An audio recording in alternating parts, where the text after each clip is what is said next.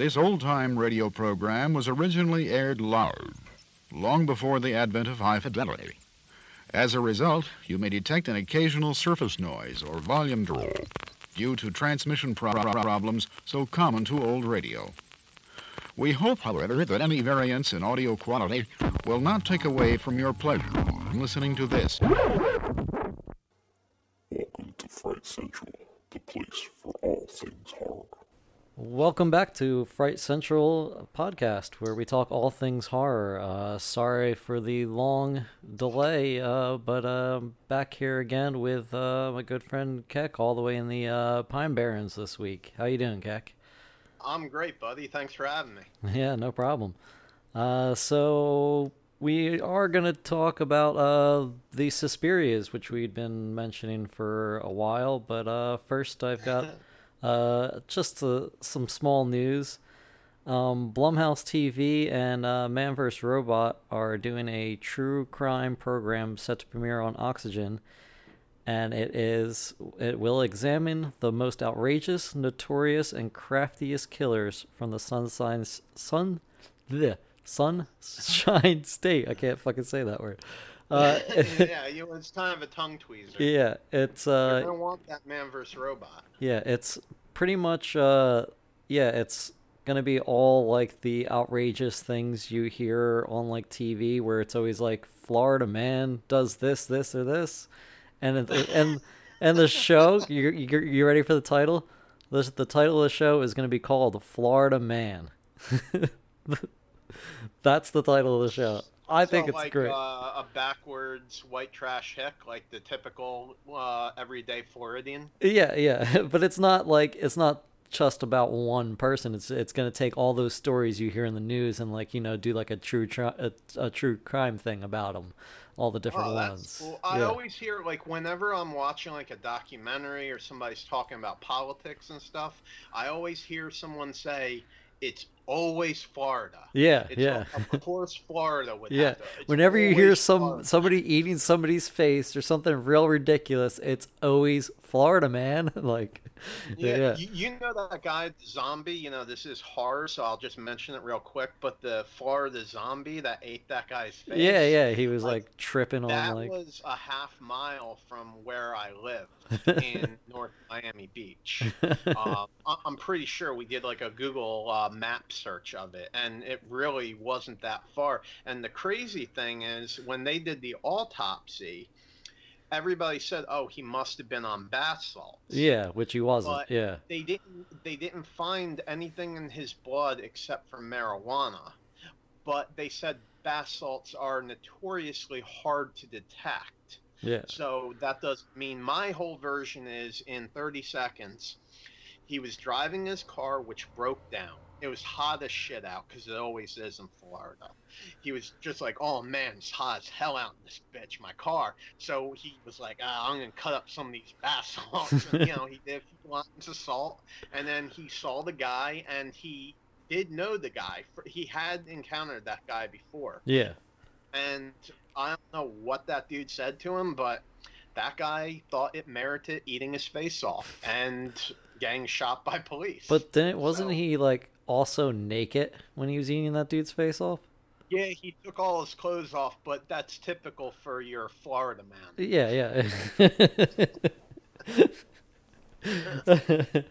uh, yeah, the uh, only other, uh, well, yeah, news uh, worthy I've won event as well is the. Uh, we were just talking about how there weren't any uh, good Predator games uh, recently, and uh, then then like the next day this popped up and it's called uh, Predator Predator Hunting Grounds, and it comes out in 2020 um, so next year, and it's a competitive online multiplayer similar to like the Friday the Thirteenth and Dying Light game, where it's like a group of mercenaries versus uh versus a predator.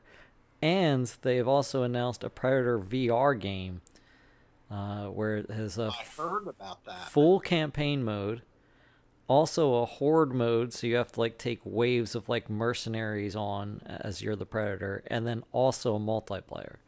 And I believe that's all for the uh, PlayStation uh, and PS VR. And so Oh, it's it's gonna be it's a console game for the. Uh, I thought it was like an online PC thing. Uh, no, the Predator VR thing I heard was uh for for for PSVR. That's what I heard. So Huh. I don't. I. What's, is what's PSVR? I, I don't really. Is know the much about PlayStation PlayStation VR? They they Oh, okay. yeah they have their own uh, VR system. It's it's pretty good. I've I've played it a few times, um, with a, with a, a couple different games. I think my favorite was like the uh the Batman game. I mean, you can't really like move around a lot, but you kind of look look around and like grab things and stuff. And then like at the end, you can like look in a mirror and you like move around. You're just like, yeah, I'm Batman. I'm Batman, motherfuckers. like, I Yeah, got I, I, I see you doing that in the Yeah. mirror, Doc. yeah, I got I got real pumped about that. you, you ever uh, go into your bathroom and just like, ah, Doc, I'm Batman. I'm Batman. No, I, if I had a mask, I would, but uh, yeah, I don't. I don't own a, a Batman. well, you did the Night King javelin thrower. Did, I'm sure you were looking at Oh, yeah, and going, "I'm the Night King." Your javelin. Yeah, yeah, yeah, what I exactly. mean? Like, uh, Javelin you got a fucking champion, crisis. man.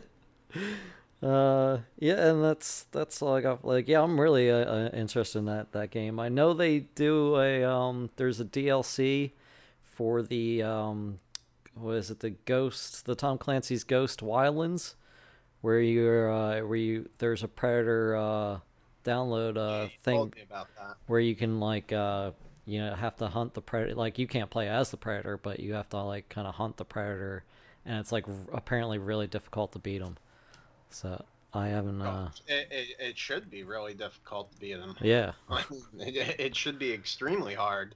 Um, and uh, just for anybody, you know, uh, I should mention this now, being in the uh, Bumblefuck Pine Barrens, um, any comic book readers out there, which I'm not one of them, but to anybody that is, I actually found out about a predator called the Bad Blood Predator. And this is in the Predator comic called Predator Omnibus, and this is volume three, the third volume in the comic. And this Predator, um, it starts off uh, letting you know that this Predator is having like a psychological breakdown. It's mentally unhinged. So in its ship, it kills a half dozen other predators somehow. The ship crashes in the New Jersey Pine Barrens, where the batshit insane bad blood predator decides to, you know, make it his hunting grounds. And he starts off, there's a lot of paintballing area down here. And so the predator starts by killing paintball fanatics. And then he ends up uh, killing the CIA that are hunting him, and pretty much decimates like squadrons of them. Then the predators were so pissed, they sent an enforcer predator like they did in Alien vs. Predator 2, you know, a guy to clean up the shit yeah the Jersey Pine Barrens predator kills the enforcer predator. Then the CIA hunts him again, and he's eventually overcome by wave after wave of CIA men. But he does manage to take down two CIA helicopters, Black And it said that when they finally killed the predator, they were down to almost their last man. So the predator probably killed between 150 to 300 civilians and you know army personnel including, as yeah. well as seven predators and he also decorates his body with the skulls of other predators he's killed Ooh. this is the bad blood predator Yeah. if you're interested in Right. the omnibus volume 3 comic well, I and that's know. all i have to say about that I'm gonna have to check that out. Uh, yeah, the last thing I uh, have is a, an event that's coming up uh, in LA, um, in Glendale, California, and it's called the uh, Rated R Speakeasy, and it's um, Fangoria approved. It is a uh, the the location itself is uh, hidden until you buy a ticket, um, which I, I bought my ticket. It was ten bucks, so yeah, I'm gonna go.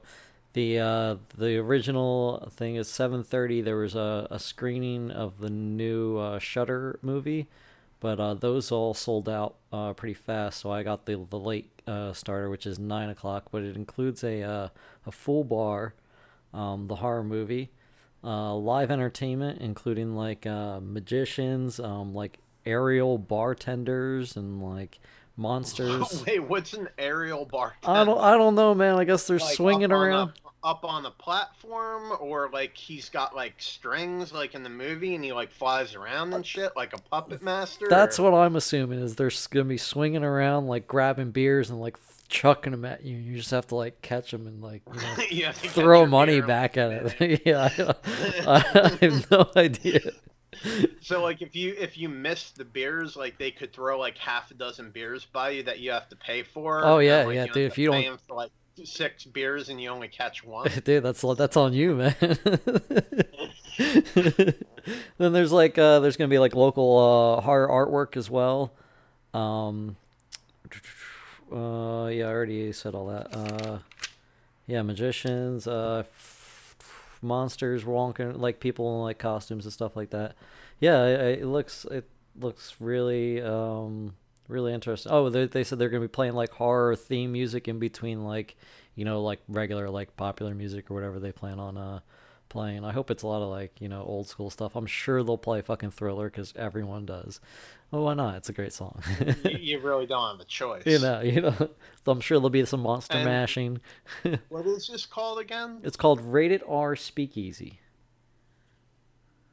Rated R Speakeasy, and that features a bar, um, flying bartenders, flying lawnmowers, and there's magicians and lots of magic everywhere. I- yeah, like yeah, it's like a full buck. It's like it's like a Halloween event, like a Halloween party, but in June. It's it's June first. I should say, I should probably mention that. Uh, so it's uh next. Always is that time next? for Halloween. You can always do Halloween. Yeah, exactly. I think I think that's next Saturday. Yeah, I believe so. I'd have to look at my calendar, but Last Halloween, my girlfriend, fun fact, she dressed up as a nun. And based on her proclivities, let me just tell you if there is a God, then, well, she's definitely going to hell. and I probably will join her there. Um, but yeah, that happens. yeah. Just, you know, when we're talking about Halloween. Yeah. And then uh, and then that's it. Yeah, I bought my ticket. It was like ten bucks. I'm trying to get a friend of ours to go, but uh, who knows? I might just have to go by myself. I, I'm I'm really interested in, in going. I don't know if I'll like dress up as anything. I might just go, you know, as myself. Well, you uh, went as the Night King javelin thrower. That was too. yourself. That was too like a Game of Thrones themed uh, event. Uh, Yeah, but you went solo. Yeah, yes, I did go. I did go solo. I I definitely have more fun when if I go by myself if I'm dressed up as something. That is true. So, but I don't know. I don't. I don't know if I feel like wearing like a mask or something. So we'll we'll see what I do. I got my. I still I still have my. But just to Uh, clarify, you were not having a psychiatric crisis. no, no, no, no. You no. went only to that event. You're not going to work dressed as a N- Night no, I- Anyway. I can barely I can barely see out of that mask. If I do that again for Halloween, I might have to make my own mask. It was like a little too big and difficult to see. So either that or I have to like do a whole like head paint job. It might be the easiest way and just put contacts in or something. I don't know. But uh yeah, the uh what was the Oh, I do still have my uh Johnny's uh, Halloween costume. You know, the skeleton and the face paint from uh, Karate Kid. I, Yeah, I, I, yeah. I was. Well, I think we're uh, some of the only people that were actually rooting for Johnny. well, I- Like I really. that's because that he the bad done- guy. Yeah. They they did him dirty. He Yeah. was not as bad as they seemed. Like I thought that Macchio kid got very arrogant. in the end.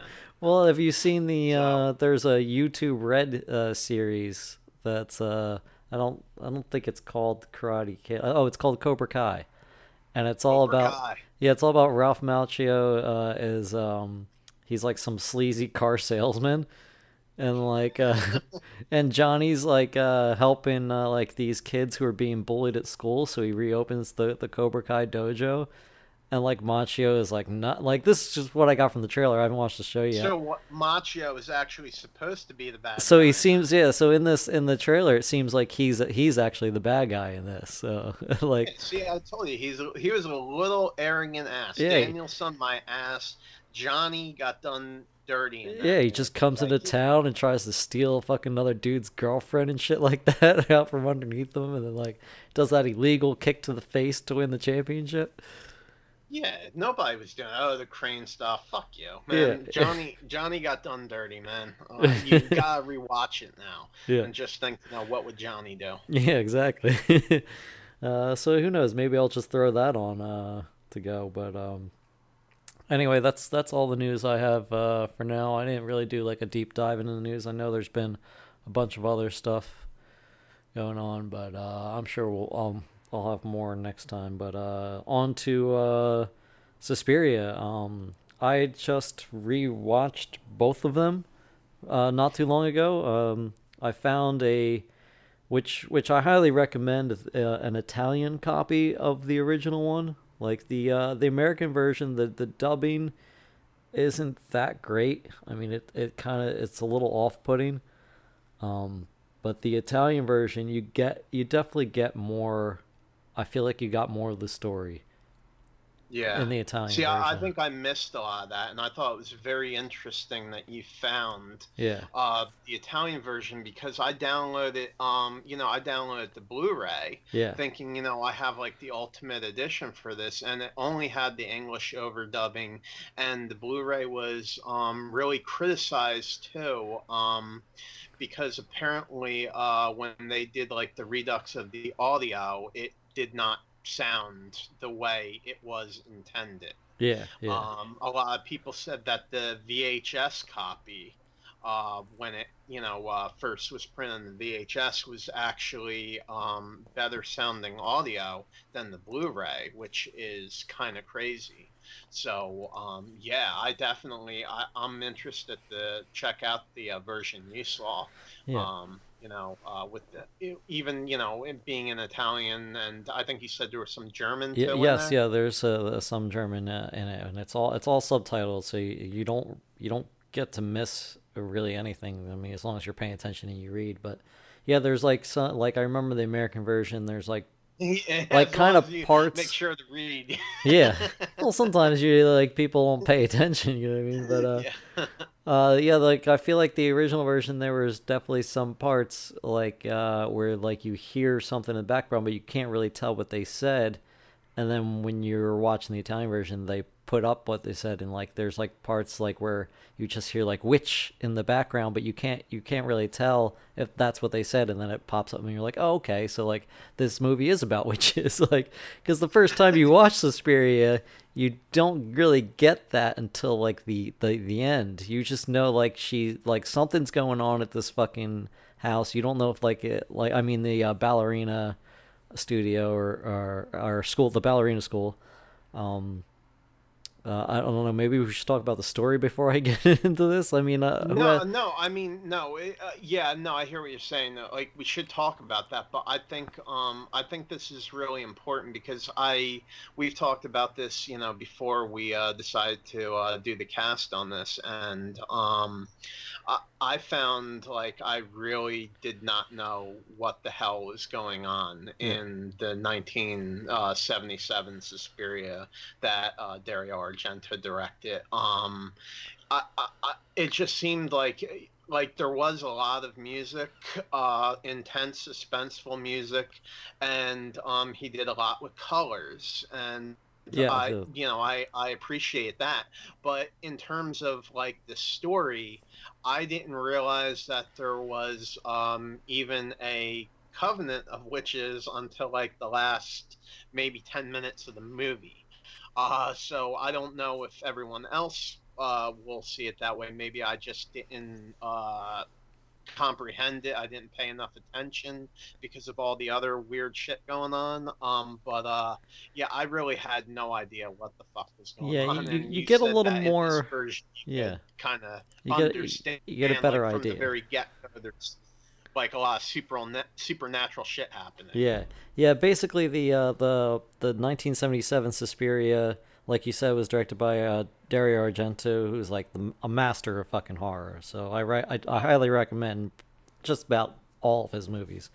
But uh, it's uh, Suspiria is about an American newcomer to a prestigious German ballet academy comes to realize that the school is a front for something sinister amid a series of grisly murders and that's kind of all you get until like that last like 10 minutes. You're like okay this is about witches. Until you, unless you watch the Italian version where you hear like somebody say witch in the background and you you kind you get more of an idea of it the second time around. early early on you're kind of aware that you know there's um yeah like i said like you know dark power when dealing with dark powers of this nature Yeah, yeah, you know, yeah. You, you you know that there's like you know um you know that there's like uh some crazy supernatural like evil magic uh you know that's coinciding with uh you know the characters as they go through the plot Yeah, which yeah. uh yeah it's pretty important i think But at the Um, same time, if you look at it from like the way you follow the the, the original Suspiria, is you kind of are following along with the girl, so you're kind of discovering the witches as she's discovering the witches, which uh, like you're kind of seeing the movie through her perspective most of the time. I mean, besides like when the they have like those dogs go eat that fucking that one dude, like, uh, yeah, most of it is like kind of like you're following her, so you're kind of discovering along with her, and and, and I really like I really enjoyed that that take on it. Uh, I have some her eyes yeah, yeah. So that kind of makes sense that like okay, you you discover at the end that that they're witches. So I mean that makes sense. I, I do I did take some uh, some random notes on, on here. now that I'm looking back on it, it's kind of funny. Uh, I on I did put uh, subtitles a bit off, but better than the dub. Um, Goblin music! Exclamation point. Uh, uh, which echoes twice in the cab, like on the on her cab ride in, in the uh, in the beginning. you And that totally missed this in the american yeah version yeah. totally miss it Uh, and then um, then I have some of my favorite uh, scenes. I had put uh, when in the beginning when her face is being like her. They don't put her face through the window. They just kind of push it and hold it against the window until it breaks. yeah yeah, I thought that Didn't was like awesome. a bat come through, or uh, was it a bat or a bird like comes through the window and starts eating on her face? Or Uh, no, I think I would have put that down. But somebody get like there is like the tapping on the window or whatever. Then it the one does shatter, or or, or yeah, like like an arm comes through and breaks the one one hand and like is holding her like and holding her face against it, like pulling it pulling her face to it, and just holds it and and pulls it against the window until the fucking window breaks. And I thought that was fucking great. And then he, and then I have a I don't know which character this was, but then it says stabbed mad times right in the heart and then smashed through the atrium window and hung a girl and stabbed in the face. oh no wait. Yeah, it was the uh yeah, that was in the beginning. The the the one the same girl that gets her face like held against the window. She gets stabbed a bunch of times and right in the heart. And then she, she gets like, you know, thrown through like the atrium window and like hung and shit like that. So, like that's how like the whole like opening death is right there. y- your powers of note taking know no bounds. Yeah. and then I have One, one thing interesting, just for a second, um, I'm looking. Uh, I noticed, you know, you were mentioning her face getting eaten, and the dog. I'm looking, and I see that um, in the uh, original theatrical version, that was um, that was uh, that uh, you know, uh, what's the word? Um, that uh, was released. Fucking A. that was yes. Yeah. that was released in to uh, for American audiences. It seems that um the MPAA decided to um, um do what they normally do and fuck up movies. Yeah, yeah. And um, they cut certain scenes out. Um, it says that there is 1.3 minutes of footage that the MPAA deemed was too violent and grisly And that was the uh, dog eating part, right? American audiences. So that's the version that we saw over here. Yeah. I Uh, don't know if that was the extended much in the Italian version. Um, but I know like you definitely see the dog eat the owner. so I don't know if it's any It more grisly. The dog. It mentions it mentions a bird um, flying through. It mentions um, a stabbing that was cut short. So dog, a bird, a stabbing, and um, several scenes of gruesome violence were trimmed Oh, uh, yeah, yeah. in accordance to MPAA guidelines. Um, as you know, as you know, if you live in America, um, the rating system here is uh, pretty um, is pretty intense, Yeah. pretty conformist in terms of uh, you know their censorship uh, proclivities. I, I have uh, also a, a girl got stabbed in the face with glass. um, yeah, that that that's the the stabbing was with Yeah, glass, I think. yeah, ra- yeah. Rather than yeah. Yeah, and then I have uh, a bunch of random creeps live there, like, like, like not just like the uh, the main house like um people, but there's like, I guess Madame Blanc's son, like live there Yeah, as he's- well. He's like kind of like an Igor type. Yeah, guy. yeah, And- yeah. yeah, yeah. I I noticed that. They didn't really uh, touch on that in the remake. I also have a weird old lady shining a glass shard. like, You're pumped about that glass and the stabbing. Yeah, there was just all these moments I uh, I noticed. Uh, yeah, Big Oaf who had his teeth torn out in two days, one row at a time, because he had gingivitis. I thought that was uh, very I'm interesting. thinking that might have been some of the stuff that was cut from the version. Oh no, I no, this is just like something that's mentioned in it. They like they were like, yeah, what's what, like why is this dude like don't have any fucking teeth? And she's like, oh yeah, he had fucking gingivitis, and like instead of like you know going to the dentist, he fucking tore out his own teeth one row at a time. like that's how fucking pissed that dude was. Yeah, it was. A, it was a dark period, you know. Yeah. I mean, uh, the, the school had seen better days. Yeah. And I was writing these notes like as as the movie was playing. Um, I have there was only two brief scenes of ballet in the entire movie. Uh, yeah, that's some we're definitely going to talk about Yeah. the remake. Uh, yeah. Then I had uh, oh, and then I put ill bitch got worms in her hair. Entire ceiling has worms, and that I think that was because that was from the body that was being kept. Um, uh, you know, Madame Oh, and, like that back mystery room in the in the attic or the- whatever. Yeah. Yeah. Um, the, yeah, then I have the dog bite uh, bit the creepy kid, and then I have dog eats owner, and then uh, and yeah, I put um oh yeah um the main girl uh, Jessica Harper uh she uh climbs through through a window to escape into a room full of barbed wire. and it's so devastated by it, she keeps falling back into it. oh no, it's a Sarah, so it wasn't. uh Oh well, yeah, yeah, Yeah, it 'cause was, they- uh, yeah. Sarah was the uh, one that kind of um, welcomed Susie. Yeah, yeah, by Jessica Harper. Yeah, Jessica Harper, Susie. That's right. And Sa- Sarah kind of uh, starts to realize that there's some shady shit going on, and Yeah. uh, by the time she tries to get out, she's already too far in. Yeah, she yeah she like goes into that one room where there's a bunch of like luggage and stuff, and then she like climbs through that tiny window, and then like there's just a random room full of barbed wire that she falls onto. You're gonna want that random room full Yeah. barbed wire. and it's so funny, like every time she goes to get up, she's just like, oh, and, like falls back down into it. and she's like rolling around in it almost. And I'm just like, oh my god, like who the fuck keeps barbed wire in a room like that? But then, like as soon as as soon as she gets out of that room, she just gets her throat slit. and then I Uh, didn't. sometimes bad things happen to good people. Yeah, and then uh and then when you finally learn about like the um the witches and uh and Mother Markos, um the whole exposition part it uh told to Susie, I believe. That was fucking Udo Kier or or how do you say his name? Udo Udo Kier?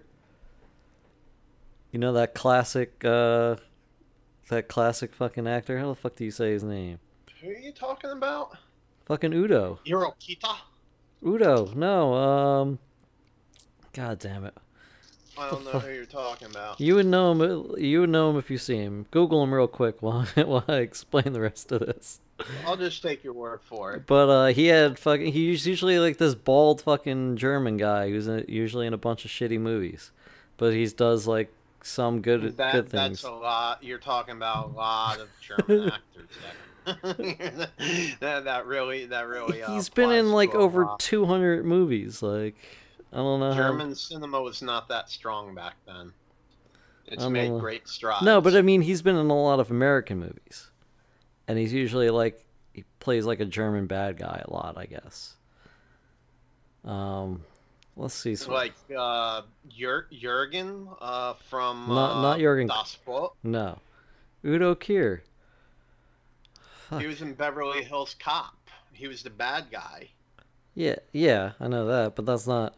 It's not who I I'm was talking about. about Jur- Jurgen. Um, I, I'm not even gonna try to uh, disrespect him and uh, try to pronounce his last name because I know it will be wrong. But you know, he was the captain in uh, the Wolfgang's uh, Wolfgang Yeah. in uh, Das Boot and Beverly Hills Cop, and uh, he was also in Beer Fest. Yeah, yeah, yeah. he was the bad guy right. in Beer Fest, though. Well, he was in. Uh, let's see. He was in Blade, My Own Private Idaho, Suspiria, Shadow of a Vampire, Iron Sky, Ace Ventura: Pet Detective, um, Armageddon.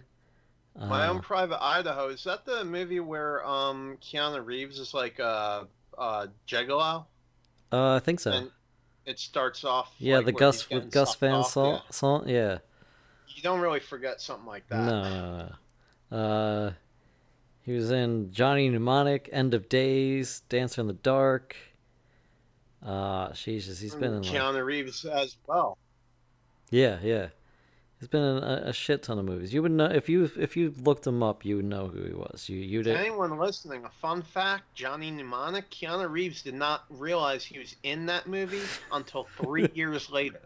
No, I think Talk about that. you I know? think that's uh I think you're Think I think that's Bram Stoker's Dracula. He didn't know he was in that movie. I don't think he knows he's in a lot of movies, like Point Break. I don't.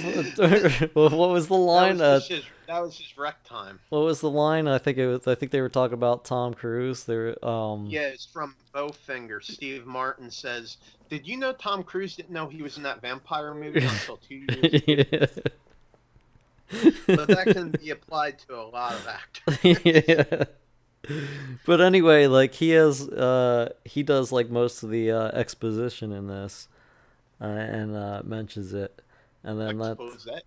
yeah, and then uh, then the only other thing that I have is that the that the when you finally do uh, meet Mother Markos at the end, um, uh, Dario Argento uh, had found this woman, and apparently she was an like an ex uh, street prostitute, and she doesn't have any. Uh, I don't think she has any lines in the movie, but like that's that's that's where he found her, and like that's who she was. And I was like, Uh, I, I, I definitely see Argento doing Yeah. something like that. Yeah. Like, hey, you look really dirty and down on your luck. You want to be in my movie? yeah but like the uh like i understand like why the uh, a lot of the dubbing is is is weird in that is because like a like the way italian filmmaking is and uh and the way argento works is, like you kind of just shoot it like i i think I even read something about jessica harper was like yeah it was weird to like you know run through your uh scenes of dialogue and people are just like you know nailing like uh sets together in the background like so because they they all they they just shoot it with the with their uh, dialogue that they have, and then they go back into the studio and they uh, and they redub everything.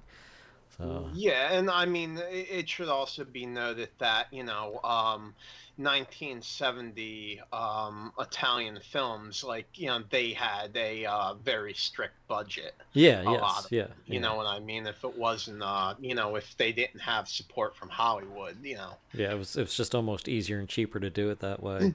yeah. But uh, yeah. that that wasn't just like his style. That was like the just the way Italian filmmaking was done at that yeah, at that time. Yeah. Oh, yeah. I was just saying in general. Yeah, like, they yeah. Have, well, I mean, even today they don't. But like, you know, uh, with a non-Hollywood, uh, you know, produce money, if they didn't have, uh, you know, if they didn't have the backing financially, Yeah.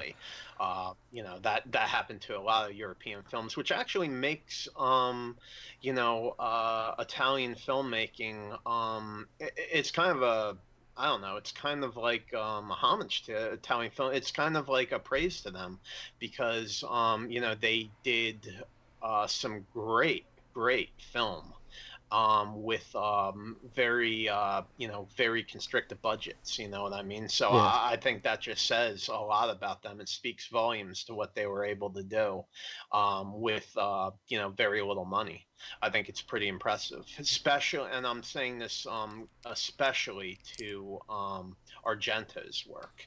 Yeah. He was able to use, he was able to make a lot with very little, and I think that's impressive and should be noted. Well, it's noted. Duly noted. And you mentioned uh, something that occurred to me. Um, I don't remember this, but you said that in your note you uh, said um, random lady shining shard of glass. Yeah, I think it was Did you- just in a scene. I think it was just in a scene where uh, she's like kind of walking through the. Uh, I think it's when she is either first. I I think she's first being like introduced, or it might be later on in the. Let me see where I have that at down here.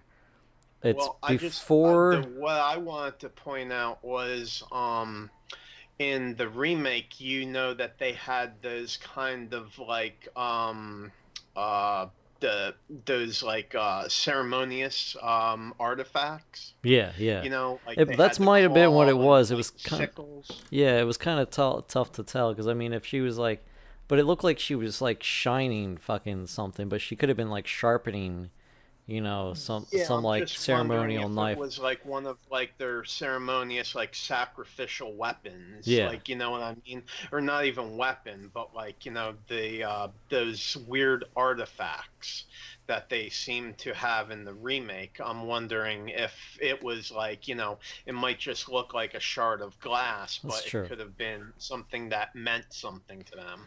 Like you know, there's people getting stabbed and shit like that. You know, that could have been that shard of glass Yeah, could have been like the bone saver of Zumacales. yeah.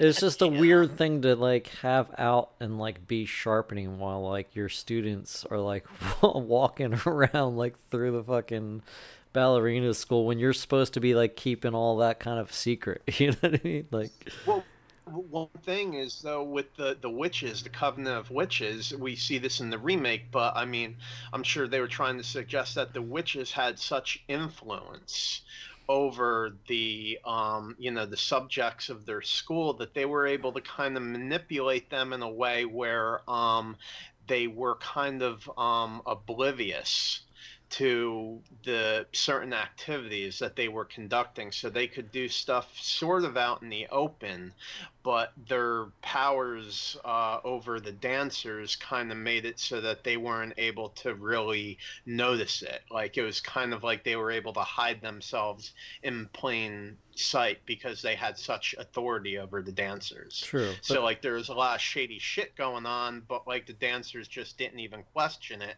because the witches were like in their heads. Yeah, you know yeah, what I mean? yeah. But I mean, in this one, it just kind of seemed like she was walking by and like, and Susie or one of the girls was staring like directly at her when she was fucking doing it. So, like it wasn't like they were oblivious to it. It was like, yeah, like yeah, check this out. I'm fucking sharpening this shit for you, motherfucker. yeah, Like, she's, she's looking right at her, and you know it's just nothing to see. yeah, right? yeah, yeah. Move along, girl.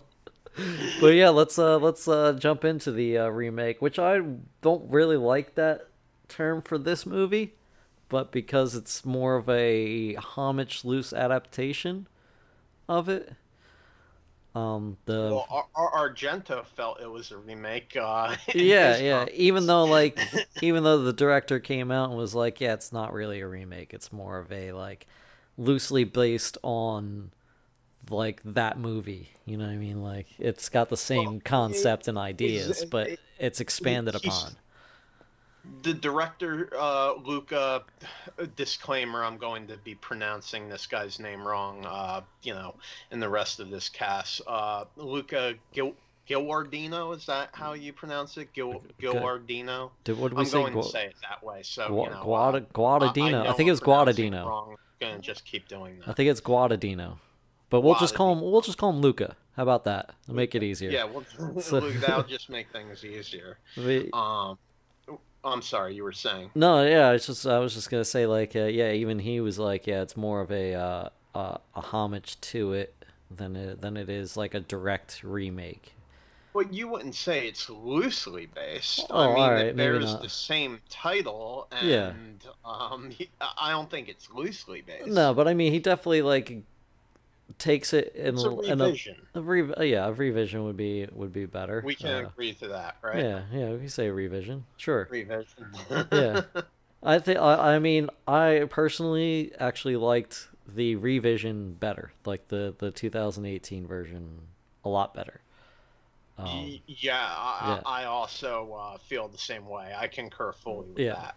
I mean as as as colorful and musically done and I understand like the the way he was going like on the on my most recent rewatch like I definitely enjoyed Suspiria better but like I still like I, when I rewatched the new one again recently I was like yeah this is just a a, a, a Suspiria a superior film overall Suspiria, Suspiria, Suspiria Suspiria yeah Yeah, yeah. Uh, well, it definitely was, and you know, I'll point out again. You know, like I said, 1970s Italy, they did not have a lot of budget to make movies. yeah yeah This this was a big budget, like you know, the Suspiria remake or Suspiria revision or whatever you want to call it, Yeah. um, was you know a major motion picture, and you know, so you know, you have to take that into consideration. You know, they went out, they got good actors, good actresses. You know, I mean, it's got Tilda Swinton in it. I mean, but like even like Tilda Swinton, like I think she like you know campaigned for it. Like they didn't go out and like get her, but like he's she's also worked with the director multiple times before. Yeah, that that's something So I was gonna yeah. um, point out right away. I believe it was it, it was five movies that um the two of them worked. Um, Yeah, Luca she's, like, real pumped Guadagnino about- and yeah. Tilda Swinton. Um, it was five different movies that they were in, including one that was, I believe, a documentary about Tilda. And you know, Luca came out and he said, um, you could check this out on the uh, IMDb page. Um, there's just a quick, like, uh, two minute and thirty second um, interview with the two of them, and he said, you know, as soon as I met Tilda, um, and you know, first worked with her, he he said it was a love affair from the very start. He Yeah. absolutely adored her work. Um, you know, he had seen just about everything she had been in up to that point, and um, you know, he just absolutely loves uh, casting her in his movies. yeah, well, uh, but uh, before we get into like some of the other things, why don't we talk about uh, Tilda's uh, three different roles in this film? Yeah, she tried to pull a Peter Sellers from Doctor Strangelove, Yeah. and she succeeded. Oh, definitely. Uh, yeah, she plays um, a mother. Uh, um, sorry. Uh, um, yeah, Mother Blanc, right? She plays Madame Blanc. oh, Madame Blanc. Sorry, she uh, uh, plays uh, the doctor, She plays the psychiatrist. Yeah, what's the doctor's name? Um, oh, that's a good question. Uh, but and then she also plays uh, Mother Suspiria yeah, at Ye- the end. yeah. Yes. Um, in a It, yeah, it was Mother Mother Markos. Mother Markos. Yes. Mother Okay, Mother Markos, so Madame Madame Blanc. Yeah. Uh, Mother Markos and Christ Almighty, why do I not? I was talking all about this uh, guy. Uh, um, Doctor Klemper. Oh, Doctor uh, Kempler. Kempler. That's it. Yeah. Yeah. Yeah. Um, and it, one thing we should definitely talk about before we even get to her, th- the doctor that um she played, uh, Kempler. yes. Um, she actually made a fake IMDb page. As for uh, him. Lutz uh, Ebersdorf. Yeah, yeah, or Lutz- Lutz she yeah. And IMDb did not realize this. Now, if you go to his page, it will um it will forward you to Tilda Swinton's page. Mhm. But she had successfully conned IMDb, um, and she uh, made uh, a page for this actor that did not exist. And when she was um, out, uh, asked about it, she basically said, when they said, you know, why did you go to all these lengths?" And she said, "Why wouldn't I go to all these lengths?" Well, the story And, I read uh, was uh, it was like her and the director had decided since this movie was mostly uh, cast with all women that they figured why not just have the only male um, person in the film also a woman played by a woman. Tilda was down to do it, so and like and Yeah, so they pretty I much hid the that. only other males in the film were the uh, police officers. Yes, yes, the police um, officers, that came. Yeah, Yeah. I, I, there weren't many other. Yeah, I think that that was it. The the two police officers. Yeah, and they're that- barely even in it. They're like, yeah. So, but yeah, like the uh, yeah, her and the director came up with the idea to do it that way, and they pretty much hid it from like not only the the the media and IMDb, but like from other cast members, so they didn't even know. And like they went as far Yeah. as like whenever she was asked to like, hey, are you also playing this actor? Or no, they said, are you playing this character as well? And she said no, and then she was also like uh, later on she she said like they just didn't ask it right they, they they said if they had asked if i was playing the actor who's playing that character then i would have said yes so yeah they went to like deep lengths and she they just almost mincing her words. She was trying to be very, very clever. Yeah. And you know what? She pulled it off. yeah and they had even gone as. She tried as to be clever, and she succeeded. they were gonna go as far as as saying the reason that she that that actor wasn't in any of the premieres or anything was because they died was because he died before the the uh the movie came out or whatever and they decided that was good that was Yeah, pushing it too far so they decided not to do that and i was like I, they I, uh, I, I did uh, I did read that as well. Yeah, he Yeah. died.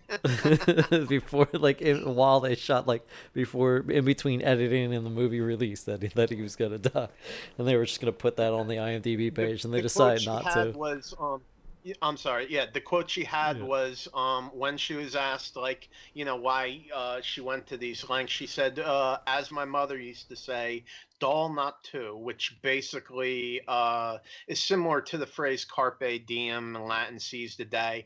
And what she was saying is like, I want to you know creatively explore to the fullest of my abilities. And, you know, if that is, you know, playing three characters in the movie, one of them men, uh, having a fake cock and balls created, which she did. yes she had their makeup people create, not only did she have the, you know, her dressed as the man and, you know, makeup as the man and um, create a false IMDb page, create um, a false identity for him as an actor she dead. She also wanted a realistic looking penis and testicle.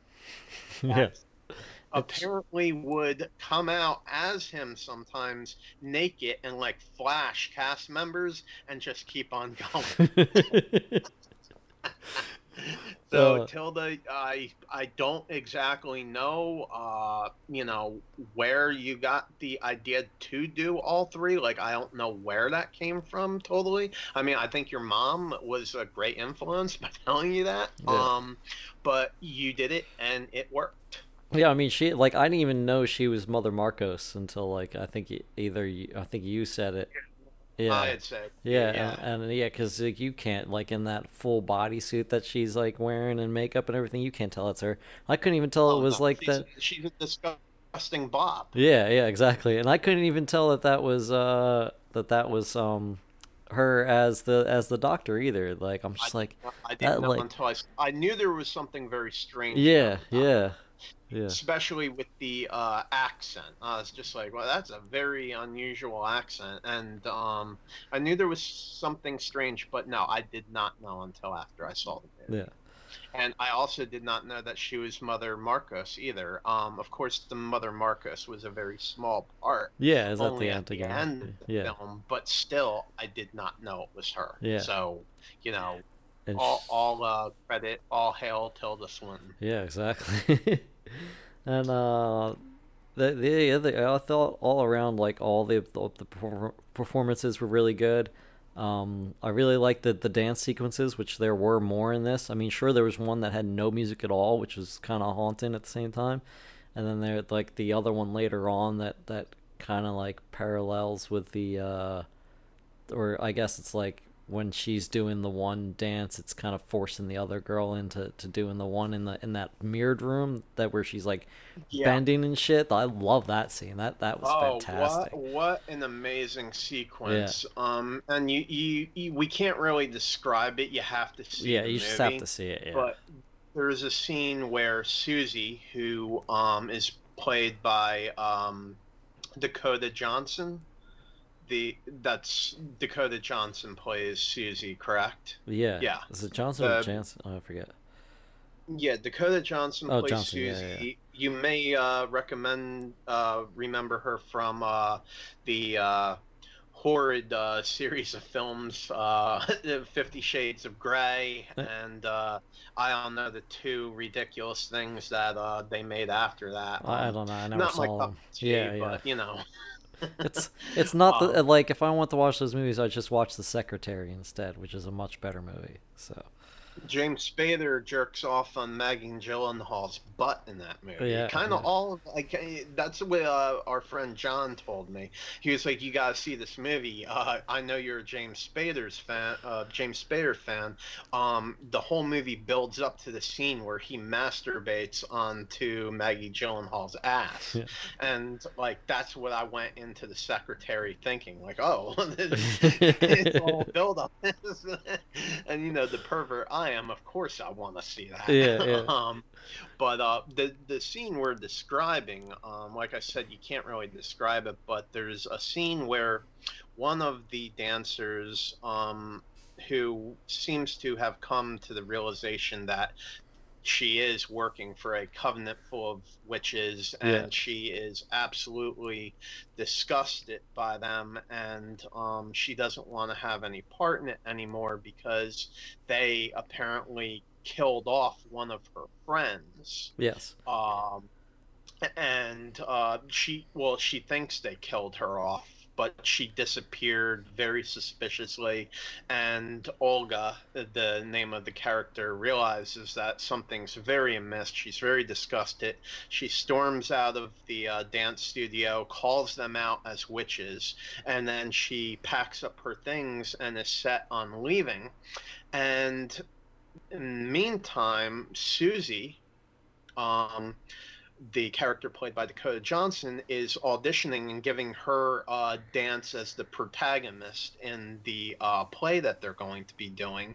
And while she's dancing, it is forcing Olga, who is, you know, pissed off and leaving, to go through these violent motions yeah, yeah, that uh, Susie's doing, and when she's going, when Susie's dancing beautifully, Olga is being basically ripped apart. yeah. Like her limbs are breaking, you know, well, lig- you know, ligaments are tearing, completely contorted. popping. Yeah, yeah. It's Yeah. it's And fucking she brutal. ends up yeah. basically being like crushed like a soda can yeah. and it's an amazing scene because while this is all happening when she's being crushed like this she's in a room of full of mirrors Yeah. so she is able to watch herself being basically torn limb from limb but she can't do anything about it and i thought that was very suspenseful and i thought the music was great Yes. and um, I thought it was a really, really good scene of pure horror. And I think we should now talk about what Dario Argento thought. thought about that scene or the whole uh, movie in general because he definitely uh, had an opinion on it. Uh, that's yeah, for sure. Had an opinion. Um, I mean, we could talk about what the rest of the movie first, but um, Yeah, we'll get back to the uh, uh, what uh, Argento's opinion on it was, but uh, um, well, I'm just, I'm just saying, based on things like that, um, based on things like that, I think um, to say, to basically state what Argento's opinion was, and then go back to talking about movie, and then our feelings Okay. based on that would Yeah. be. Uh, Argento basically says, and I have the uh, quote here. Um, he was asked, this is uh, by Vanity Fair. And Dario Argento on the remake, that's what they quoted as. He said it betrayed the spirit of the movie. Um, he said that um, there was no suspense. he said there was no music and there was no fear, which I completely disagree with. Yeah. And also goes on to, in my opinion, then patronize the director of the remake or revision, whatever you want to call it, saying that Giordino or Luca, as we're going, Yeah. um, he goes on and says, but he's a very fine person. Uh, Giordino makes beautiful tables, beautiful curtains, beautiful dishes, all beautiful. To me, that is just fucking patronizing a great Italian director who, you know, yeah, he does make things uh, beautiful. Yeah, he makes thought- beautiful film. Yeah, I thought that movie uh, looked beautiful the whole way through, yeah. kind of here. Yeah, yeah.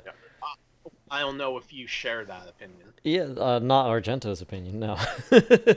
but uh, yeah, do you do you feel that Argento thought that um the um the uh you know remake of uh Suspiria was like do you feel that he was um kind of hurt by it in a sense that like he I don't know like I, guess one do, do you think he was envious that the uh Suspiria 2018 got so much attention and it got the acclaim that it got? Do you think he was like sort of envious like you know that was really awesome so i'm just gonna bash it? Or do you think he maybe a little both Well, maybe that, and maybe he's like real protective of his uh, original vision, and you know, I don't know if like he even like did he even agree to like, I don't know if he had owned the rights or anything to Suspiria, so like, I don't know if like they were did it without his uh, knowledge or without his you know blessing or anything like that. So maybe it could just be like him being you know a little uh a little pissed about it. Yeah, yeah, yeah. It's understandable, no, but I yeah no i yeah. hey i i totally agree with that you know um I- i can totally respect that but um that said um i don't really think that they need permission to um you know do a revision of the story and to uh Well, produce a new film It's always nice Um, to like you know ask the the original creator if they're still alive. Be like, like I mean, even if they don't own the rights, you kind of you still want their blessing. You know what I mean? Like it's just like it's almost like a respect type thing. I mean, sure if they they they're they're like no, I like you don't have my blessing. You can go ahead and do it anyway. Like that's completely like up to you. If they don't own the rights and the studio's allowing you to do it, sure, f- fucking do it. You know what I mean? So why not? But like it's always like you know nice to like go ask and be like, hey, how do you feel about me doing this? Like it like, but I don't know if that ever went down we, or not. We don't really know though. That's Yeah. the thing. We don't we don't know if the two directors communicated yeah, have before no the idea. project. Um, I just meant in general said- when it comes to like remakes or, or and stuff like that, or if you're gonna adopt somebody else's stuff, it's always like you know more uh, more of a respect. Like I uh, at least I respect it if the director went and did that. You know what I mean? Like where the writer Oh goes. and yeah, does it. totally. But we don't know whether he did or not. Yeah, yeah, I have no idea. Um, I, I'm not. Uh, um, I'm not familiar enough with like the process you need to go through. I don't know if there's like an intellectual property um claim that you need to go through. Like you know what I mean? Like I don't know if like um like you said I don't I don't know whether or not you have to go through certain channels to make a remake of a movie. Like I think it all um, depends on who- you're just allowed to like you know uh take their work and then you know add on to it i'm not sure like legally I think it all depends on who owns the uh, the property. If the studio owns the property, then then uh, all you have to do is go ask the studio for permission. studio Yeah. company things like that But if if he owns the rights to it, like, but then then yeah, you would have to get permission from from him to do it. yeah like i said i'm just But- not well versed enough in this to like speak intelligently about it but um either way whatever the case was it happened and um what they created was i thought a a very very um very well-rounded picture Yes. altogether Yes. um you know and he said that it didn't have suspense and i thought that um the remake of Suspiria had great suspense. He said there was no fear in it, and I thought that there was a lot of like fear and tension. Yes, definitely. Um, I mean, it opens he up Said there with- was no music, and I thought that the music was um, very well done. I thought Yeah. the music um, definitely added to um, The music you know the final. Yeah, the music was there. It was a little more subtle than the than the than the like the goblin music from from his film. I mean, sure there was no music in that one dance scene, in the, when they're just introducing uh, um, Dakota Johnson's character Susie, but like yeah, like all the other dance scenes all had music. Sure, it's not as prominent and not as weird as like the goblin music. Yeah, yeah, he didn't. But- bla- you know, Argento's style is to just kind of get in your face with the music, Yeah. like Blair, Blair, Blair, different Yeah. kinds of like the music yeah the music in the original Suspiria was definitely another element that caused the suspense where the music in this doesn't cause the suspense as much. It's it, but it like helps create a little bit of tension there. But uh you know what uh the argento's version was missing which i know you are just well well and versed about is the uh, is the Baader Meinhof uh, aspect of it and everything that was going on in Berlin at the time. I know Yeah. you can speak on that a lot better than I can, even though I did just watch the Baader Meinhof uh, movie, so I got a better uh, aspect of the history of what was going on at that time. But uh, I'll let you uh, speak on that. Well, uh, uh, this is the thing. Um, you know, uh, Dario Argento's 1977 Suspiria is supposed to take place during um, a very uh, tense time in all of Germany and especially in Berlin. Um, there was a terrorist faction. Um, an ultra left faction um, called the uh, RAF, I believe it is the um, Red uh, Red Action. Fuck. I believe it's the Red Army I- I- faction. I, I knew this, and uh, I believe yeah, it's, it's the Red Army RAF. faction. Red, Ar- yeah, Red, Red, Army, Army, faction. faction. I'm yeah. sorry, yeah, Red Army faction. This was an ultra left um, organization. Um, they had very like uh, strong like anti-capitalist views, anti-Zionist views, and they started to emerge in um, Germany in the uh, I believe 1970.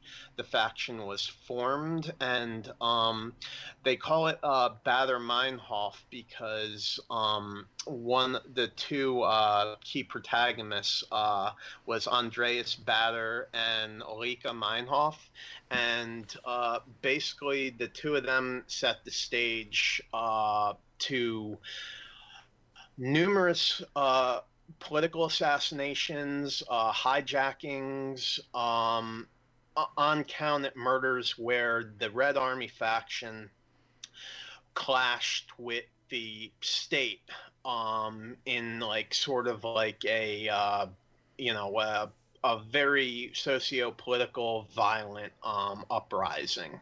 And um, in 1977 when uh, argento's suspiria is supposed to be taking place in berlin something occurred called german autumn.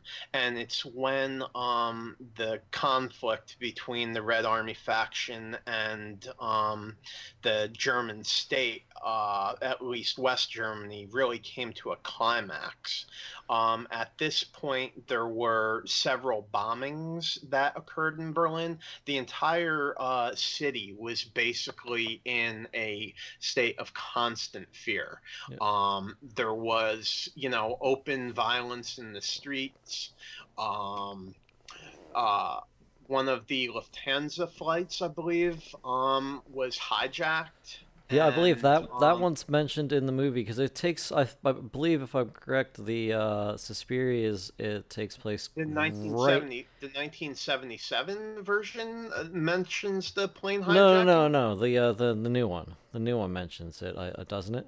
I believe it. I believe it mentions. Oh 'cause I- yeah, no, yeah, it's no. right- They actually you hear it on like the, remake radio. Actually, or- has the um real radio Yeah. transmissions in English, um, and in German Yeah. of what was going on, um, at, at that time, um, because but, it takes uh, place right after uh, Baader and Meinhof were were were uh, were killed in prison, and like that really kind of kicked a lot of things off, right? That's that's when the oh the new yeah, Suspiria. yeah, yeah. No, that, that that was a major thing. Yeah. Um, but there was there were a lot of in German autumn. I mean, you can look this up. You can um, Wikipedia it. But um, German autumn was basically like the climax. Um, you know, and I I don't understand because you know in Germany in Berlin at the time.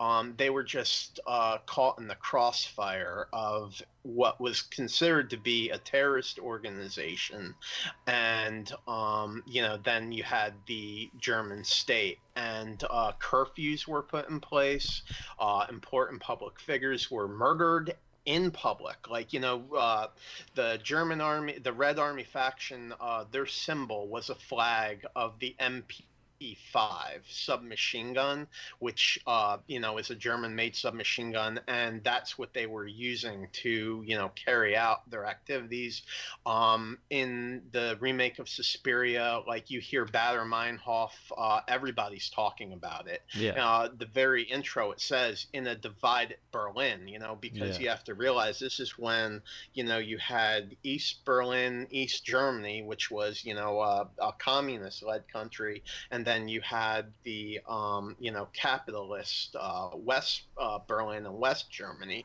and um, you know bombs were going off left and right. Planes were being hijacked. Civilians were being killed in broad daylight it was open war in the streets and i don't understand how you could uh, claim that anything takes place in 1977 berlin without having baader meinhof and the raf uh, not drastically impacting your life Yeah, if you watch it the would 77 be ver- if you yeah, if you watch Argento's version, you get none of that. Like you have no Ba- idea any of that's going on German all. Autumn doesn't exist. yeah, yeah. so you- and you- it- it's just impossible for that to happen. Yeah. You know, if you listen to the radio broadcasts in the remake of Suspiria, like you Oh, hold on, you froze. Let's uh hold on for a second. I uh kind of lost you there. um, Susie Hey, you there, Kev? their um Brandon, you there? apartment. I'm sorry, what? I lost yeah. you for a second. You were you froze. Oh, I'm I'm sorry about that. Um, there's this. I was saying there's a scene in the remake of Suspiria where um Sarah and Susie are in their apartment. Is when uh, Susie just gets set in the apartment and they hear a bomb go off. Oh yeah, she's like, oh, I can smell it. Yeah. And and uh, and Susie's like, "Oh my God, what is that?" And she's like, "What do you mean, what is that? Don't you know Baader Meinhof?" Yeah. And Susie's like, "No." And then they turn on the radio, and um, they're like, they've just taken taken control of Luft and the name Yeah. of the flight, uh, the flight number. Um, right now, the hijackers are fully in control and like shit like that. So and you look outside and you see people running for their lives and panic and fear. This was absolutely essential to the plot in the remake. Yeah, and even in the uh, very opening scene where it does say divided Germany, you have uh, what's her name, Chloe Grace Moretz's uh, character. Uh, I- I think it's Patricia? a divided, a divided Berlin. Oh, yeah, sorry, Berlin sorry. That's what I- that's what I meant to say. divided Germany. Yeah. Absolutely right. but uh, yeah, when when it's like she's walking through like a crowd of like protesters and stuff, to, trying to get to uh, Dr. Klemper's office, her psychiatrist, and the whole time like.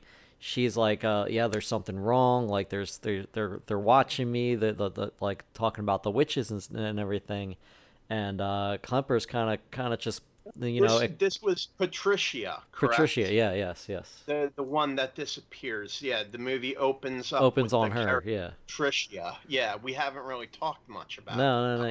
Yeah. Uh, Yes. Uh, yeah, it opens up on her, and she's kind of like you know, like real paranoid, and like, and uh, like I like oh they're watching me, they can hear me now, like they're in my head, like I gave them like it- it's my fault, I gave them like all this, and he's kind of She's think speaking a mixture of English and German. and German, yeah. And she's hearing voices in her head, and Yeah. you see the doctor writing in his notebook saying that like her delusions have manifested into like a actual reality for her, and she's not able to discern what's fact and what's fiction. Yeah, and he kinda thinks that it's all part of- realized- yeah he thinks like he like she, she he thinks it's part of the whole like Baader Meinhof complex that's going on, Yeah. and it like yeah. he thinks he thinks it's that and and just kind of like you know brushes aside like that there that witches exist and and all that other stuff Yeah, and like yeah, that's that's saying a bunch of crazy so shit. yeah too.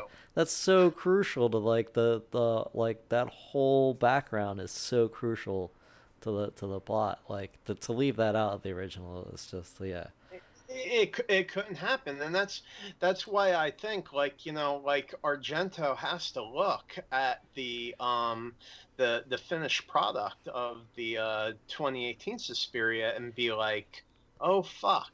Yeah. How do i leave really, that out uh, kind of shit the bed there didn't i?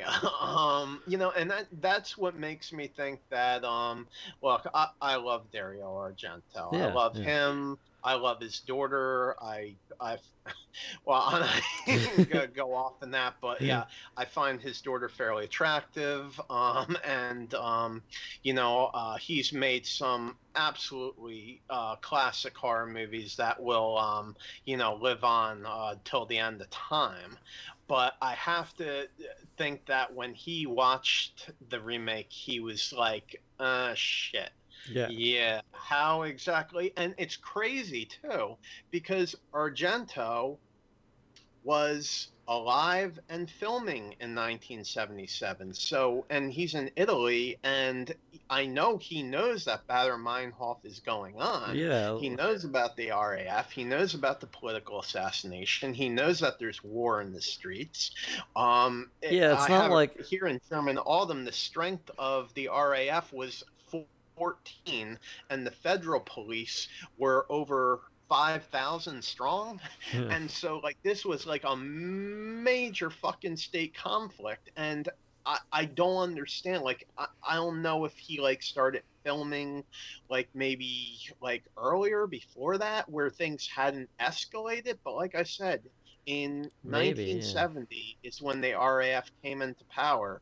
And, like, this had been going on for seven years. And 1977 was the climax. Yeah, I mean, So- maybe he filmed it in '76, so it might have been before like the uh, hijacking of the plane and the bombings. But like, Oh yeah, no, no, seven. The the plane, the plane. But the thing is, is um, as early as 1970. yeah, yeah. Um, so how do you not have like, any of it? Is uh, yeah, I don't know. Like, The, the German police were killing peaceful yeah, demonstrators yeah, as early as 1970. So the RAF did not start off as violent.